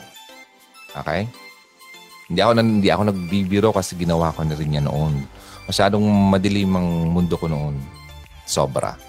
Hmm. Baka pag kinuwento ko sa inyo, eh, magulat kayo. Basta, yun na yun. In general na lang. Masyado pang, alam mo, lahat tayo may problema, no? Kanya-kanyang level yan. Itong sa problema mo, isang hakbang lang naman yan eh, dapat mong gawin. Submit mo yung sarili mo. Pray, Lord, di ko kayang bitawan tong lalaking to. Masyado ko siyang minahal. Pero lagi niya ako niloloko. Tulungan mo ako, Lord, na mailayo na ako dito sa sitwasyon na to. Hindi ko na kaya. Ikaw lang naman, Lord, ang makakatulong sa akin Tanggalin mo ako dito sa lugar na to. Magmula ngayon, ikaw na ang maghari sa buhay ko. Ikaw na ang masusunod, hindi na ako. Ganun ang pag-pray. Sa pag-pray na ganyan, ipinapakita mo kay God na ikaw ay humble. Ikaw ay nagbibigay ng trust sa Kanya. Okay? Kapag nakita na God ikaw ay humble, nakita niya ang puso mo na ganun talaga ang na-feel mo, na siya na talaga ang, gusto, ang pinapahari mo sa buhay mo, I'm sure, hindi kanya bibiguin. Hindi. Makita mo, alam mo, kadalasan pa nga, instantaneous pa yan eh. Ma-feel mo talaga yung, wow, yung parang liberation, parang, wow, masyado akong, para kang ang tagal na panahon na nakakadena tapos bigla kang na, nawala ng tali. Ganun ang mafe-feel mo. Yung time na nangyari sa akin to, feeling ko, wow, masyado. Oh, yeah, darating sa punto talagang posible pa, mapaiyak ka pang todo. Kapag ganun, talagang nangungusap sa'yo. Magandang ganun. At ang, ano, isang, isang way lang talaga ang dapat mong gawin. Pray Huwag mo nang isipin na kaya mong solusyonan yan kasi hindi. Marami ng taong nagtry niyan pero naging uh, hindi successful yung attempt nila kasi hindi mo talaga kayang solusyonan yan. Okay? Lahat ng problema natin, siya lang naman makakapagbigay ng solusyon. Sana may ano, ganun din ang dapat gawin nyo ha. Kung may mga challenges kayo, huwag mong isipin na katapusan na ng mundo. No? Hindi pa. Hindi pa. Okay? Lahat tayo dadaan sa mga challenges. Dadaan tayo sa mga ganyan. Pero wag mong isipin na nag-iisa ka. Hindi ka nag-iisa. Lagi kang may kasama. Hindi mo lang siya nakikita pero nandyan lang siya. Naghihintay sa iyo na kausapin mo siya at humingi ka ng tulong sa kanya. Alam mo na yon. Okay? Bakit kapag jowa, hiwalayan agad? Pag asawa, chance pa? Of course. Of course. Dahil meron kayong bond, meron kayong kasunduan, meron kayong promises sa bawat isa. Nung kinasal kayo, hindi lang yung kasal-kasalan. Ang witness nyo at nanonood nun at nagbigay sa inyo ng bendisyon si God. Okay? At walang sinong mang tao ang maghiwala, dapat maghiwalay sa mga kinasal na. So, ang tanong ko sa iyo, ang, ang, ang sasabihin ko sa iyo is, of course, bigyan mo ng chance. Kasi asawa mo yan. You're no longer two, but one. Hindi na kayo dalawa. Nung oras na pinakasalan mo ang taong yan, inisa na kayo. Hindi na kayo nag-work as dalawa. Okay? So, kailangan mo talaga siyang bigyan ng chance. Kasi ikaw na yun eh. Siya ay ikaw, ikaw ay siya. Okay, gets mo? Ganun yun. And kapag pino, you know, kapag tinuloy mo pa yan na, ah, wala yan kung itong asawa ko, walang kwenta. Hindi ka mabibless. Dahil ka pang malulungkot, dahil kang wala. And, masyadong malalim to, pero kapag kayo naghiwalay na, isa lang naman kasi ang ano eh, ang uh, allowed. Although before hindi to allowed kasi sa sobrang katigasan ng ulo ng tao, na-allow, inallow. Kung ang isa sa inyo ay nagkaroon ng sexual uh, immorality, then possible. Inallow niya. But in the beginning, it was not so. Parang gano'n nasabi. But this time, mayroong condition. Kung may sexual immorality, you have uh, parang, yeah, you can do. Sige. Pero wag mo pa rin kakalimutan yung possibility of reconciliation, siyempre. Forgiveness, lagi nandun yun. Huwag mong kakalimutan yung forgiveness. Porque binigyan ka ng go signal, eh, kakalimutan mo na yun. Hindi. Kasi di, nangingibabaw pa rin yun. Yung pag-forgive mo sa asawa mo.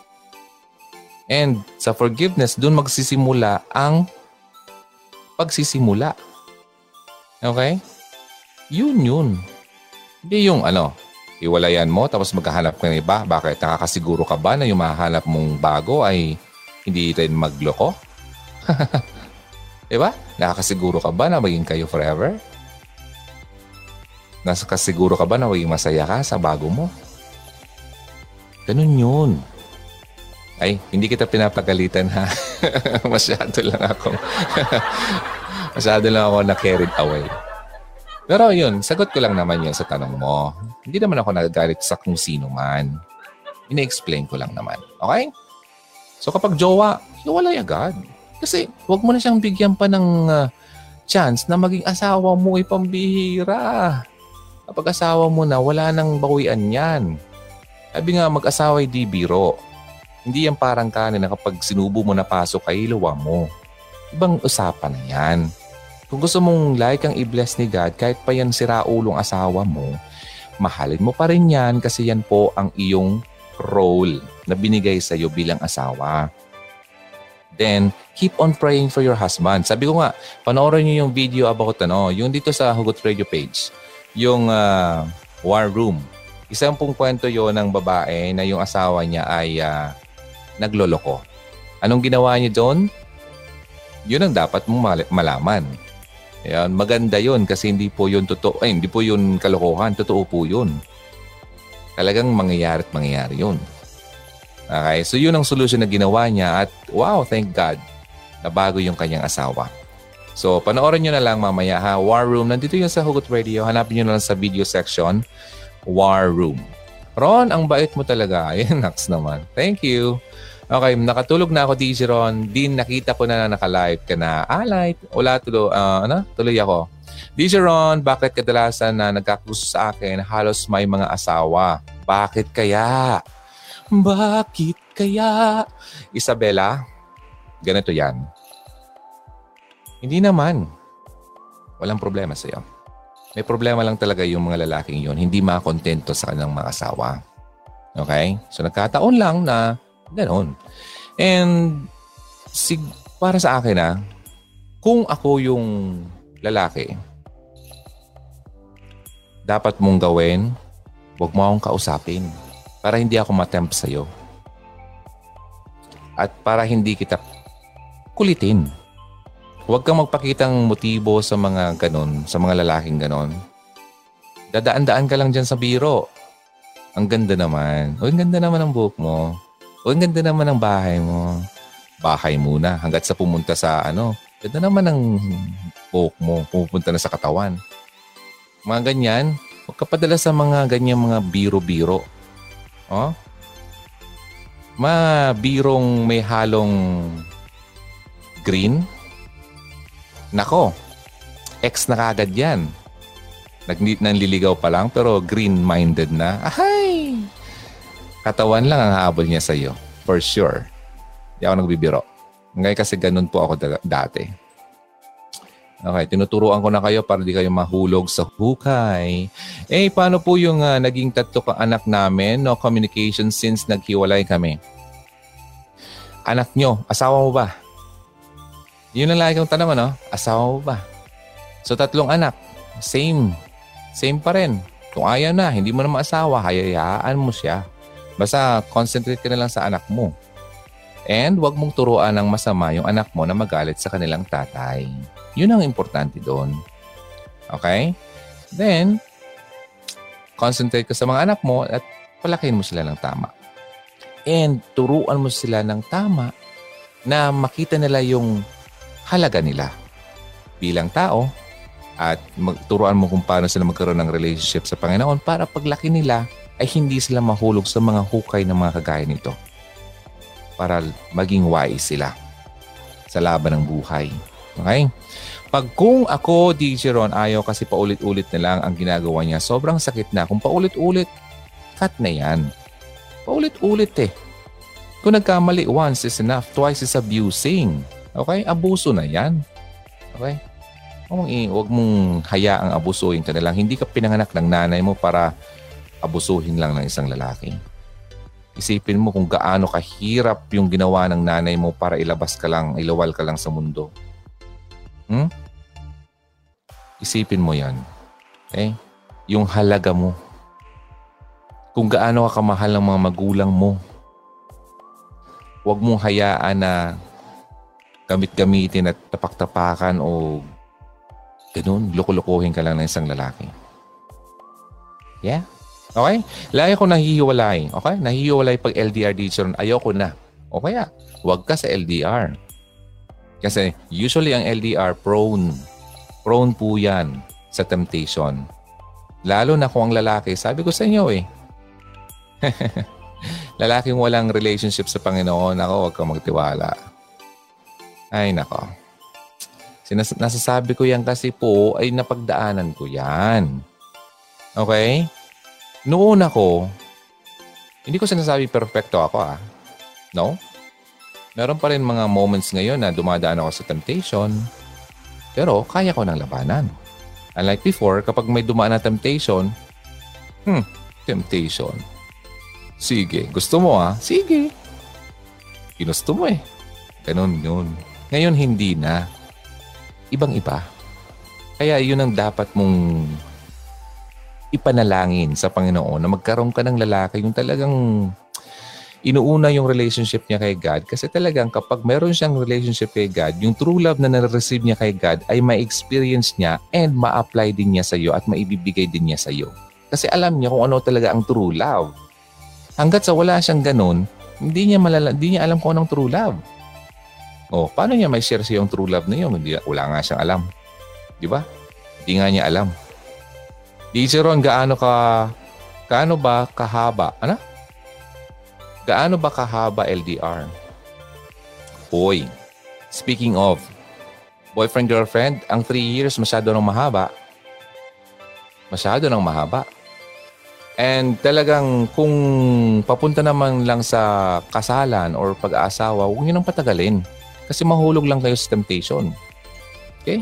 And dapat yung lalaki ay klarado sa'yo na gusto ka talaga niyang pakasalan.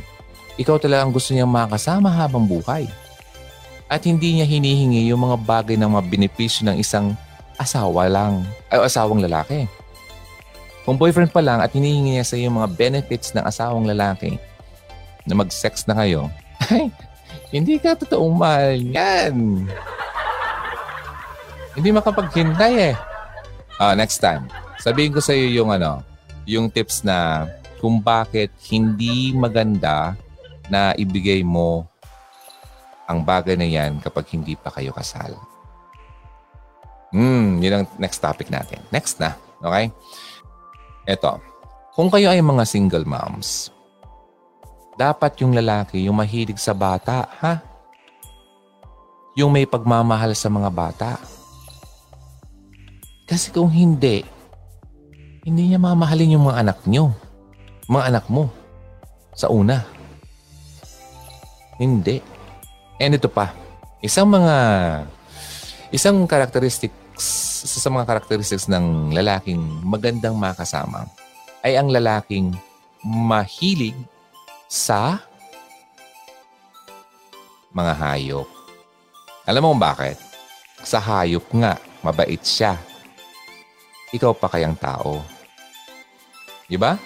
Kung sa hayop hindi siya mabait, di ba? Sa'yo pa kaya? Yung maliit na creature, hindi siya mabait. Wala siyang pagmamahal doon. Wala, walang, eh, doon mo makikita kung yung totoong tao eh. Diba? Pag nakakita ng aso, sisipain. Pag nakikita ng pusa, babatuhin. Tapos sasabihin sa iyo, I love you. Weh! Kalokohan. Huwag ka maniwala dyan. Tapos sabihin, mahal, mahal kita. Pati mga anak mo. Eh, tapos pag nakikita ng bata, hindi man lang laro-laruin. Walang, walang, walang ano, walang amor sa bata. Ah, wag ka dyan. Single mom ka, wag ka wag ka sa gayang lalaking yan. Kasi kawawa ang mga anak mo. Okay? DJ Ron, nahihirapan talaga ako. Kasal kami. Tapos irresponsable siya. Ay, daming bisyo. Maylene, karpintero. Karpintero. Di ba, ang mga karpintero ay may uh, martilyo. Pukpukin mo asawa mo. ay, joke lang. joke lang. Um, Maylene, panoorin mo yung video yung war room. Para yan sa mga babaeng nagkakaproblema sa kanilang mga asawang lalaki. Okay? Bisyo. Kaya yan. Possible yan. Kaya yan mawala. Walang imposible. Ha? Tatay ko noon. Sabi niya, umiinom siya, nagsisigarilyo. O ngayon, di ba? Matagal na siyang hindi gumagawa noon. Tagal na. Dahil, meron change sa buhay niya at binago siya ng Panginoon. Yun. And Mylene, huwag ka mawala ng pag-asa. Okay? Sigurado naman ako na in, nakikita naman ni God ang nararamdaman mo. Ikaw, nanonood, kung sino ka man, na nakakaroon ka ng problema sa asawa mo, nafe-feel ni God. Alam niya yun. Huwag mong isipin na pinapabayaan ka. Hindi. Malay mo, meron lang talang itinuturo sa'yo. Uh, sa mga babae, panoorin nyo kaya yung ano, yung video ko about love languages. Okay? Love languages. Baka naman, merong love language yung asawa mo na hindi mo alam, kaya hindi mo na po-provide sa kanya yung hinahanap niyang love. Okay? Isa yun sa mga tips, no? And, uh, panoorin mo rin yung video yung ayaw ng lalaki sa babae. Okay? Kasi kadalasan kung bakit ang lalaki ay nagloloko at uh, hindi nagtumitino sa buhay may asawa dahil meron siyang nakikita sa kanyang asawa na hindi maganda, hindi mo lang nakikita. Dahil feeling mo, okay ka. Pero baka naman meron kang ginagawa na hindi mo lang nararamdaman, eh yung pala nakikita ng asawa mo. So sana makita mo muna yung mga bagay na posibleng ginagawa mo pero parang akala mo tama. May video ako noon. Mga mga bagay na kinaiinisan ng lalaki sa babae. Okay? Then, yung love languages. Marami! Marami kayong tips na makakuha mga babae kung paano kayo, kung paano yung lalaki ay uh, mahalin ka talaga niya. Yun. Sana, makita niyo yan. Correct, package deal yun. Kasama yung mga anak. Tapos DJ Ron, may na, uh, nakipagkilala. Gusto niyang makipag second wife ako. What? Ginagawa niya akong pastime. Second wife? Ano yan? Pelikula? Huwag ka dyan. Kalokohan. Second wife. Hindi kayo mahal. Okay? Ang cute mo po, DJ Ron. Mm, yun ang totoo. Joke lang. Okay, Angelina, maraming salamat. Hi, DJ Ron, Sofia, kamusta ka? Hi, dapat whole package. Tanggap pag ikaw lang ang hindi totoo yan. Okay, tama yun, Leslie. Kaya mga single moms, maging matino, ay matino, ma, mano ah, wais ah. Dapat matino yung lalaking uh, magmamahal sa'yo. Okay, DJ Ron. Thanks to Allah and hirap mag-move on. Naghahanap ako ng tagapayo. Mabuti nakita kita. Dalawang beses nagsisinungaling yung mapapangasawa ko sana. Oh, kaso nahuli ko siyang nag-GGC. Ah, nagsisinungaling. Gusto kong umamin siya pero ayaw talaga yung umamin. Later on, umamin naman siya. Okay, tapos sabi ko, okay, paki-block na ako ngayon din. Ayaw na, ah, ayaw na kitang makita kahit kailan. Nainis pa ako sa kanya kasi proud pa siya sa mga past niya. Hindi niya iniisip na nasasaktan ako. May plano na kaming, uh, ano to? May plano na kaming mukha yatang naputol. Sino nga ito? Uh, Ila. Hanapin ko yung next mo. Ila. May plano na yata sila magpakasal. Parang ganon. Alam mo, hindi ko mamahanap yung susunod mong message. Sakali man, no? Buti na yon magpasalamat ka at na, na, na nakita mo kung sino ba talaga yung siya. Yung tunay niyang kulay. Di ba? Imagine kung napakasalan mo yan. Tapos ganyan ang ginagawa niya. Kawawa ka naman. So pasalamat ka pa rin. Pray ka pa rin. Na pasalamat ka na maraming salamat po na pinap- pinakita mo sa akin yung totoong kulay ng mapapangasawa ko sana. Yun. In everything, give praise. Okay? And give thanks. Magpasalamat sa lahat ng bagay. Magpag, mag-praise sa lahat ng oras. Dahil may dahilan po ang mga bagay na nangyayari sa atin. And kadalasan, and lagi-lagi, para yan sa kabutihan mo.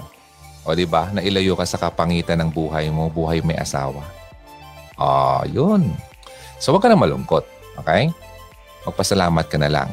DJ Ron, pag nakipag-break ang girl, tapos kahit saan ka magpunta, sinusundan ka hanggang bahay. Work at social media, pagmamahal po ba yon? O sa tagal lang ng relasyon, wala naman planong magpakasal dahil sa petition niya sa US. Tama po ba? Iwalayan ko na talaga yung tuluyan. 15 years na po sana kami! Nakaw! 15 years? God Sabi ko, di ba kanina, masyado nang mahaba yung tatlong taon sa magkasintahan. Pero kayong dalawa 15 years? Sorry ha. Wala talaga siyang balak pakasalan ka. And sinusundan ka? Medyo, medyo weirdo, no? What for? Kung talagang totoo siya sa'yo at talagang seryoso sa sa'yo. Bakit? Magiging apektado ba yung, oh, sa, yeah, petition pala to sa US, no? Sa tingin ko, ano, mas importante yung petition niya sa US kaysa sa'yo. Accept mo na yan. Kasi practical yung lalaki. Kaya lang, hindi naman yung dahilan para pahintayin ka ng ganun katagal. 15 years. But anyway, Kat, ano sa tingin mo? Kasi matagal ka nagka, nagsama eh. Sa tingin mo kaya, sa loob ng 15 years na yon naging totoo talaga siya sa'yo? Wala naman naging problema na naging third party? Hindi naman siya nagloko sa'yo? Hindi naman siya sa'yo sobrang nags, mas lagi nagsisinungaling? Mauwi mo naman yun eh. Di ko sinasabing maghintay ka pa rin sa kanya. Kasi, wow, 15 years, 5 more years, 20 taon na. Sayang, di ba, Kat? Sa tingin ko, ang gawin mo na lang dito, hayaan mo na lang siya sa plano niya. Huwag mo na siyang bigyan pa ng uh, dahilan or uh, reason para, yun know, sundan-sundan ka pa. For what reason? Di ba dapat maging clear siya sa'yo? Bakit kita sinusundan? Mahal kita, gusto kitang mapangasawa, hintayin mo lang yung, well, hintayin. Talang papahintayin ka pa petition eh. Yun talaga ang nakikita ko eh. Kasi nagkaroon ako ng, ito kasi sa petition, pagdating sa petition, mahirap to eh. Sino ba ang nag-petition sa kanya? Kapatid niya? Magulang niya? Kung magulang niya, madali. Madali yun. Lalo kung US citizen yung ano, mga magulang niya, madali yun. Pero kung kapatid, yung auntie ko, inabot ng dalawampung taon. Sobra pa. Ha? Bago siya talaga na-accept or na-finalize or na-approve yung kanyang petition. Brother to sister. Yung auntie ko yun.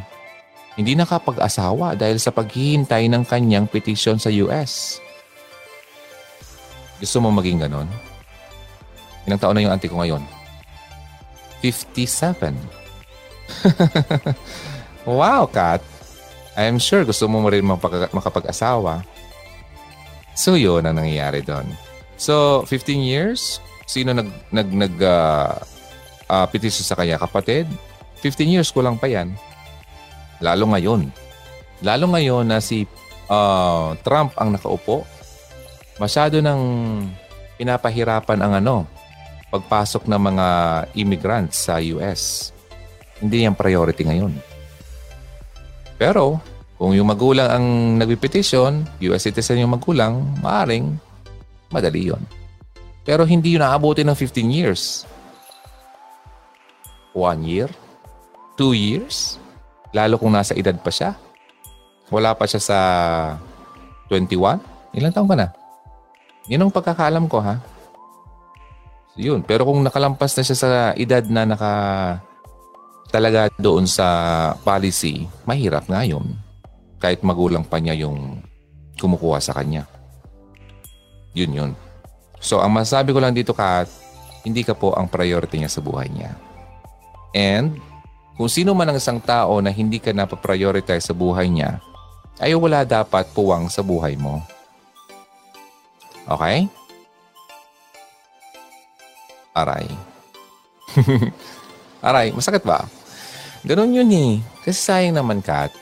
Ah, sayang naman. Sayang yung panahon. Ha, well, nasa sayo yan. Kung sa tingin mo totoo naman sa sayo, nagmamahalan kayo, nasa sayo yan kung gusto mo siyang hintayin. Pero para sa akin, wag na. Wag na. Kasi doon pa lang nakita mo na kung sino talaga mas mahalaga sa kanya. Di ba? Hindi po ikaw. Oh, sana ma maisip mo yan. Okay, Kat? And maaari, Kat, uh, huwag mo namang masyadong pahirapan ang sarili mo. Maaari na talagang hindi talaga kayo para sa isa't isa. Kaya nangyayari yan. Okay? may mas better na darating sa iyo. Huwag mong bigyan ng, huwag mong smulin ang plano ng Panginoon sa iyo. For I know the plans I have for you, declares the Lord. Plans to prosper you and not to harm you. Plans to give you hope and a future. Okay? May plano ang Diyos sa iyo. Maganda. Maganda ang plano niya sa iyo. Okay? Huwag mo isipin na yun ang pinakaplano niya. Okay? Huwag mong isipin na yung lalaki na gustong pumunta ng US ay ang magbibigay ng solusyon sa buhay mo. Hindi po. Si God po ang nagbibigay ng solusyon sa mga problema natin. Okay? Kat, kaya mo yan. Kung iiyak mo, iyak mo. Sige lang. Okay lang yan. Wala naman masamang umiyak. Then, keep on praying na bigyang uh, humingi ka kay Lord ng uh, tulong. God, tulungan mo ako. Nasasaktan ako. Grabe. Talagang mahirap. I spent or nag-invest ako ng 15 years sa taong ito. Pero mukhang wala din naman mangyayari. Tulungan mo pa ako, Lord, na ma-restore. Ibalik mo sa akin ang nawala sa akin. Yun. Gagawin niya yun. For sure. Hindi ako nagbibiro, Kat. Kaya mo yan. Sige, Kat. Expect mo na lang. Bigay mo lang sa sarili mo yung promise ni God sa iyo. Yung plano ni God talaga sa iyo. Not to harm you, He will give you hope and a future. Ipoprosper niya ang buhay mo. Yon. Okay. And, sa, hindi lang to kay Kat ha, para na sa mga nanonood ngayon. Kung ganyan ang buhay mo, magkapit ka lang, kumapit ka lang sa promises ng Panginoon, hindi kanya pababayaan. Hmm, sarap kaya nun. Yung tipong may hinihintay kang ano, hinihintay kang promise na napakaganda kahit hindi pa nangyayari, kumakapit ka dahil talagang sobrang tiwala ka dun sa promise niya at sa nagbigay ng promise. Okay? Huwag ka na maniwala sa mga promises ng tao sa iyo pero huwag mong kalimutan na paniwalaan ang promises ng Panginoon sa iyo. Okay lang nakalimutan mo yung mga promises ng tao. Basta wag yung promises ni God. Kasi si God, hindi siya nagsisinungaling. Ang tao nagsisinungaling. Gets mo? Yun. Mas magandang kumapit sa hindi nagsisinungaling. Kailangan hindi talaga siya magsisinungaling kasi wala sa wala sa karakteristik niya ang magsinungaling. O, di ba ang ganda? Makakasiguro ka na ang gamot ay laging bago.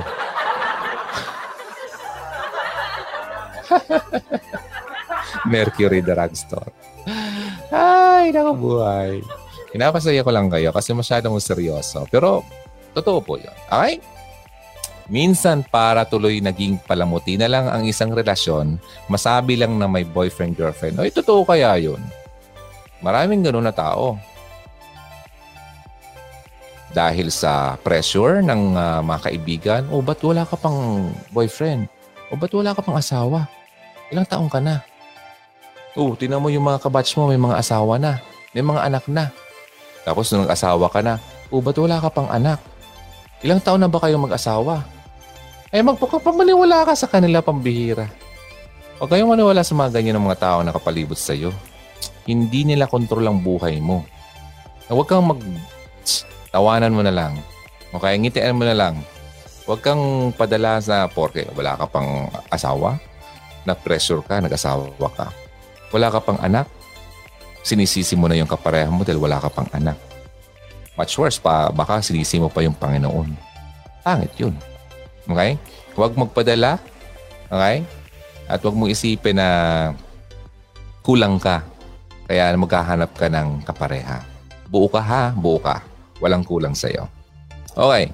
Kailangan talaga kasi DJ Ron sa isang relasyon yung respeto at pagtitiwala sa bawat isa. Totoo po yan, Malin. Kung walang respeto at walang trust, wala ka dyan. Sayang yan. Lulungkot-lungkot lang at uh, iyak-iyak lang pupuntahan mo yan. Ang sarap pakinggan ng mga advice mo, DJ Ron. Super. Maraming salamat sa iyo, Sumping. Kaya mo, ra, kaya mo yan. I know you're, yan, nakita ko yung profile picture mo. You're crying.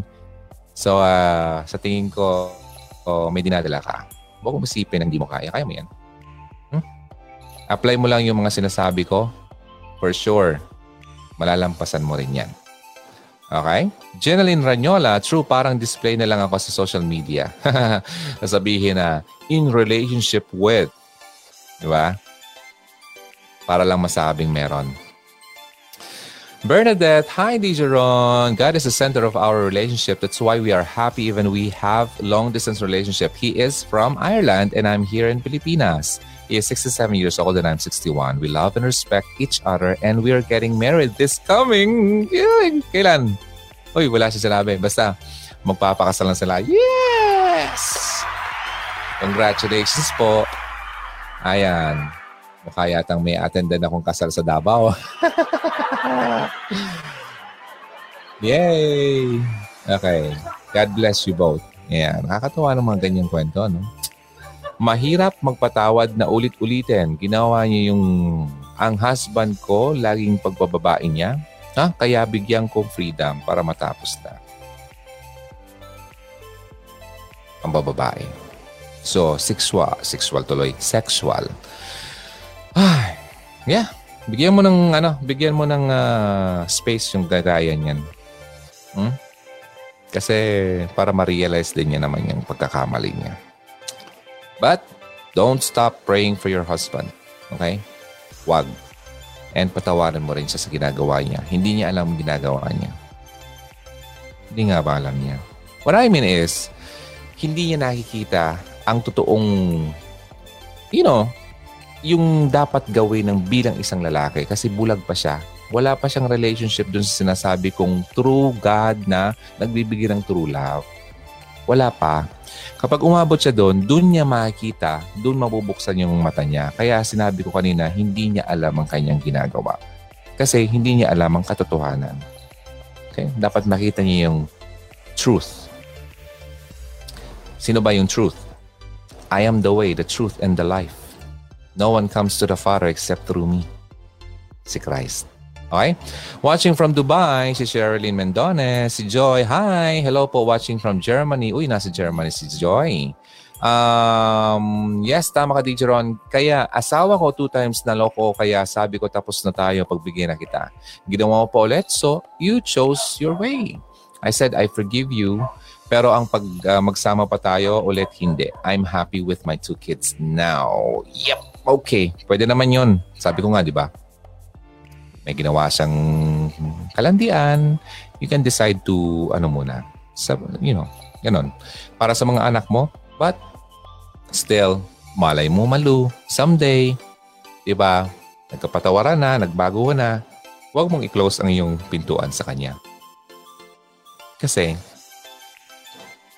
tatay pa rin yun ng mga anak mo. Okay? And yung mga anak mo ay nangangailangan din ng image ng kanilang tatay. Ayun. Uh, ba't ako di Jeron, lagi kami nag-aaway. Di ko siya matiis na hindi ko siya replyan. Yung mga kachat niya. Yung mga chat niya.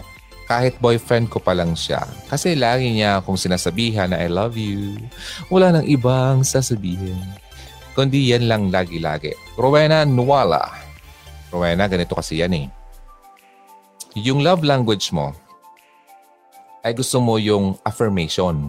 Lagi mong gustong marinig na ikaw ay na-affirm at na-validate na yung, yung, yung na love ka niya, gusto mong marinig na ganun, kaya naapektuhan ka, nadadala ka. And yung lalaki naman, basang-basa ka na. Alam na niya yung mga whistle, mga bells and whistles mo kung saan kanya pipindutin para ikaw ay maging okay sa kanya. Pero itong titignan mo naman dito, naaabuso ka na eh. Di ba? Tama o tama? tama o tama? Lagi kayo nag-aaway. May, may problema. Okay? May problema kaya kayo lagi nag-aaway. Kasi ang totoong nagmamahalan, nag-aaway man pero hindi yung lagi-lagi. And may kabuluhan yung away. Hindi yung away na parang mga bata na tapos dun paulit-ulit na lang. Historical, history, historical, going back to history. Binabalik-balikan yung pagkakamaling nakaraan na tapos na. Love is not like that. Love does not, uh, ano, yung nagre-record ng ano, ng mga mali mo. It keeps no record of wrongs. Hindi na siya nagsusulat ng mga pagkakamali mo, yung mali mo yung two years ago, binabalikan pa rin until now. Ikaw kasi, ginawa mo yun noon eh. Kaya ginawa mo yun. Yung ganon, hindi yun love. Kasi hindi pasok dun sa true meaning of love. Ah, di ba? 1 Corinthians 13 verse 4. Hanapin niyo sa Bible what love is. Kapag hindi pasok doon, hindi yan love. Kapag hindi love, nako, putuli na yan. Okay? Hello po. Kamusta po, teacher? I'm watching from Malaysia. Hi! Dami ko natutunan siya. Thanks po, si Jen. Uy, anong oras na dyan sa Malaysia, Jens? May...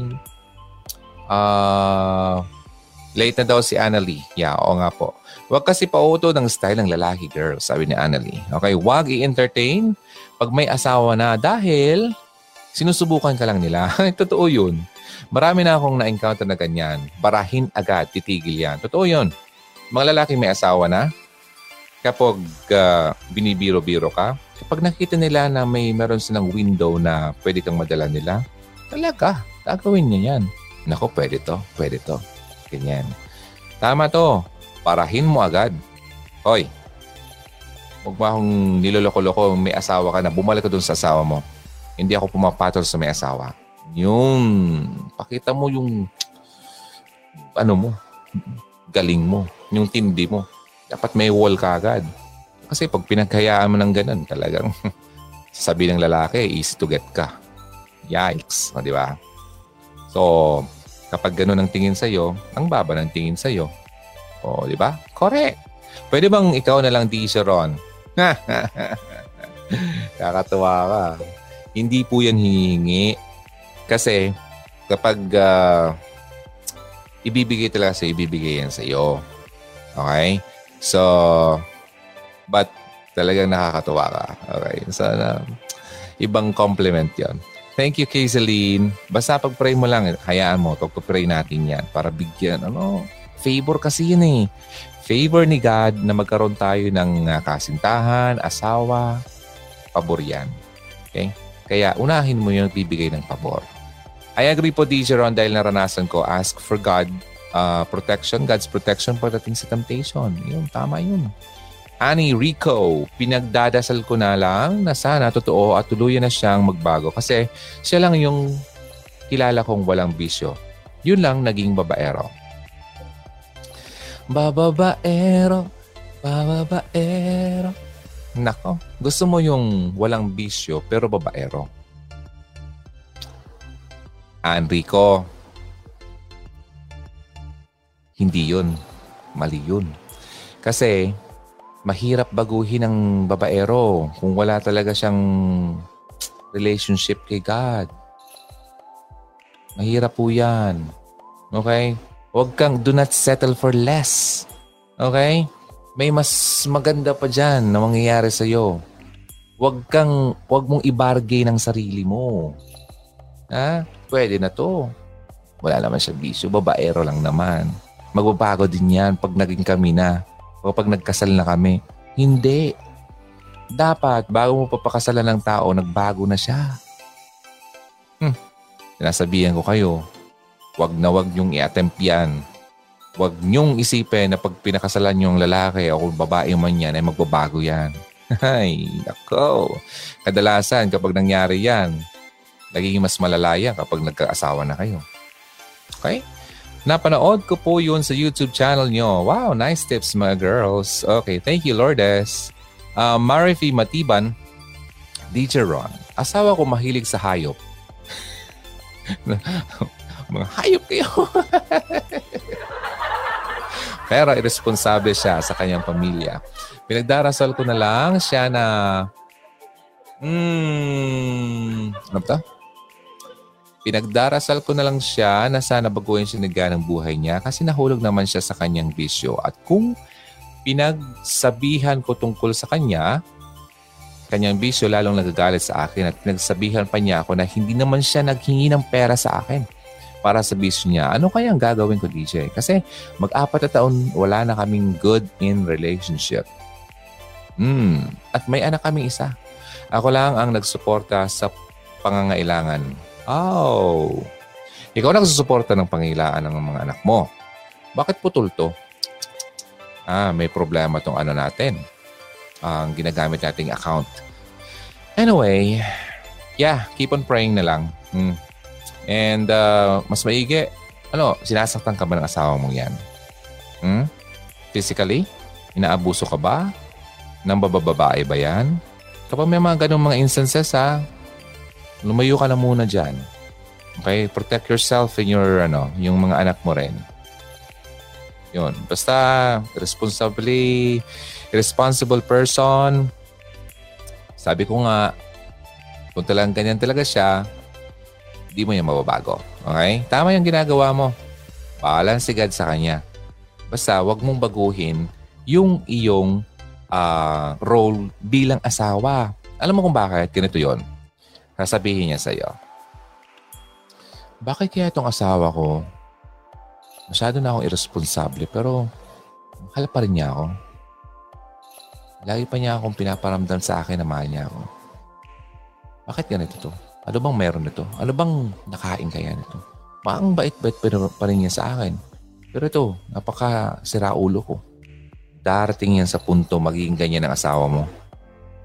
Sige lang, huwag kang magsawa pagdasal mo at maging okay, maging yung, yung role mo bilang asawa nandun pa rin ha.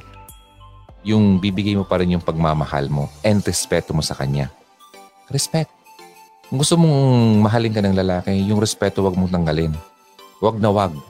Okay? Yan ang hinahanap ng lalaki. Kaya dito, sabi sa mga pelikula, irespeto mo ako. Yun. Ako yung lalaki. Yeah. Totoo yun. Kasi hindi ibig sabihin na porque siya lalaki, respeto siya. Ganun kasi dapat. Respeto.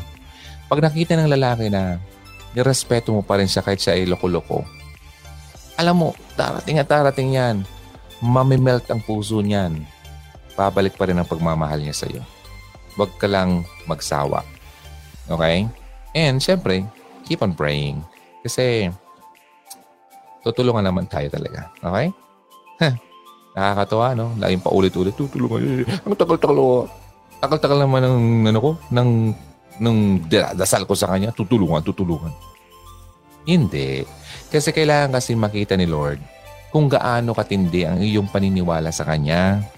Ang patience kasi, kadugtong niya ng paniniwala. Kung may tiwala ka sa isang bagay, lalo na kay Lord, kailangan mo maging pasensyoso.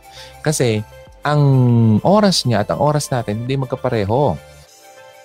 Your ways and His ways, hindi yan pareho. Okay? Um, and in fact, nakasulat yun. Your, ang His ways is higher than ours.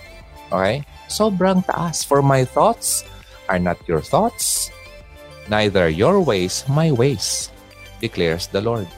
Iba po ang kaparaanan ng Panginoon. Hindi ng kaparaanan ng tao. Kaya kailangan natin maging patient kasi yung oras na binibigay na niya sa atin para maghintay, ha, talagang kailangan gawin natin yon Kasi hindi pa tamang oras. Ano man yan, whether work, career, love life, okay? Huwag natin pangunahan, pangunahan ng you know, plano niya sa atin. Malay mo, may plano talaga si God para sa asawa mo. Oo, di ba? Basta, huwag mong putulin yung binigay ng role ni God sa iyo bilang asawang babae. Maging faithful ka pa rin kay God sa binigay niya sa iyong posisyon. Okay? Uh, yun, ibibless ka niya. Marife, kaya mo yan. Keep, eh, kapit lang. Uh, wag, ano, wag kang bumitaw. Huwag kang bumitaw sa kanya. Okay, pampagulo lang kayong mga lalaki.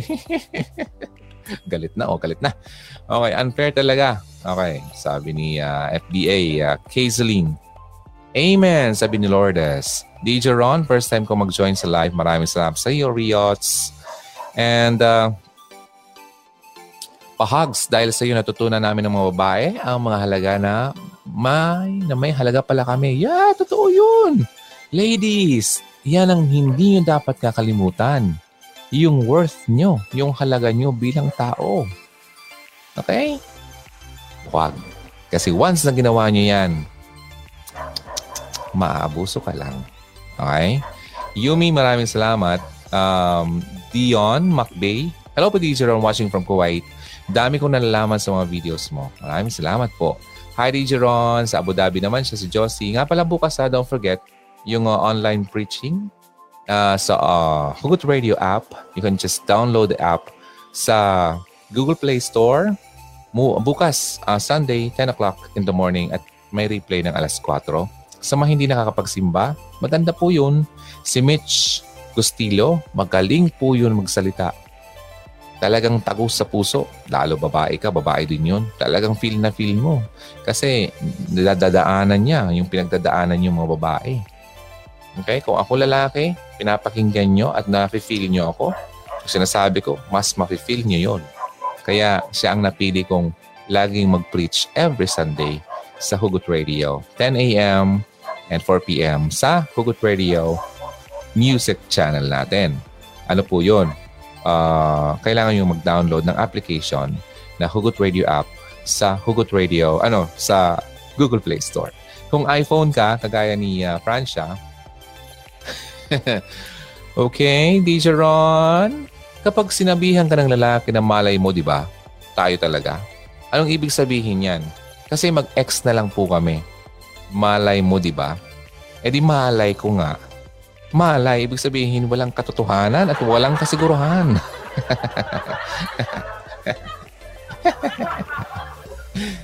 malay mo. Malay ko ba? Hindi yan totoo.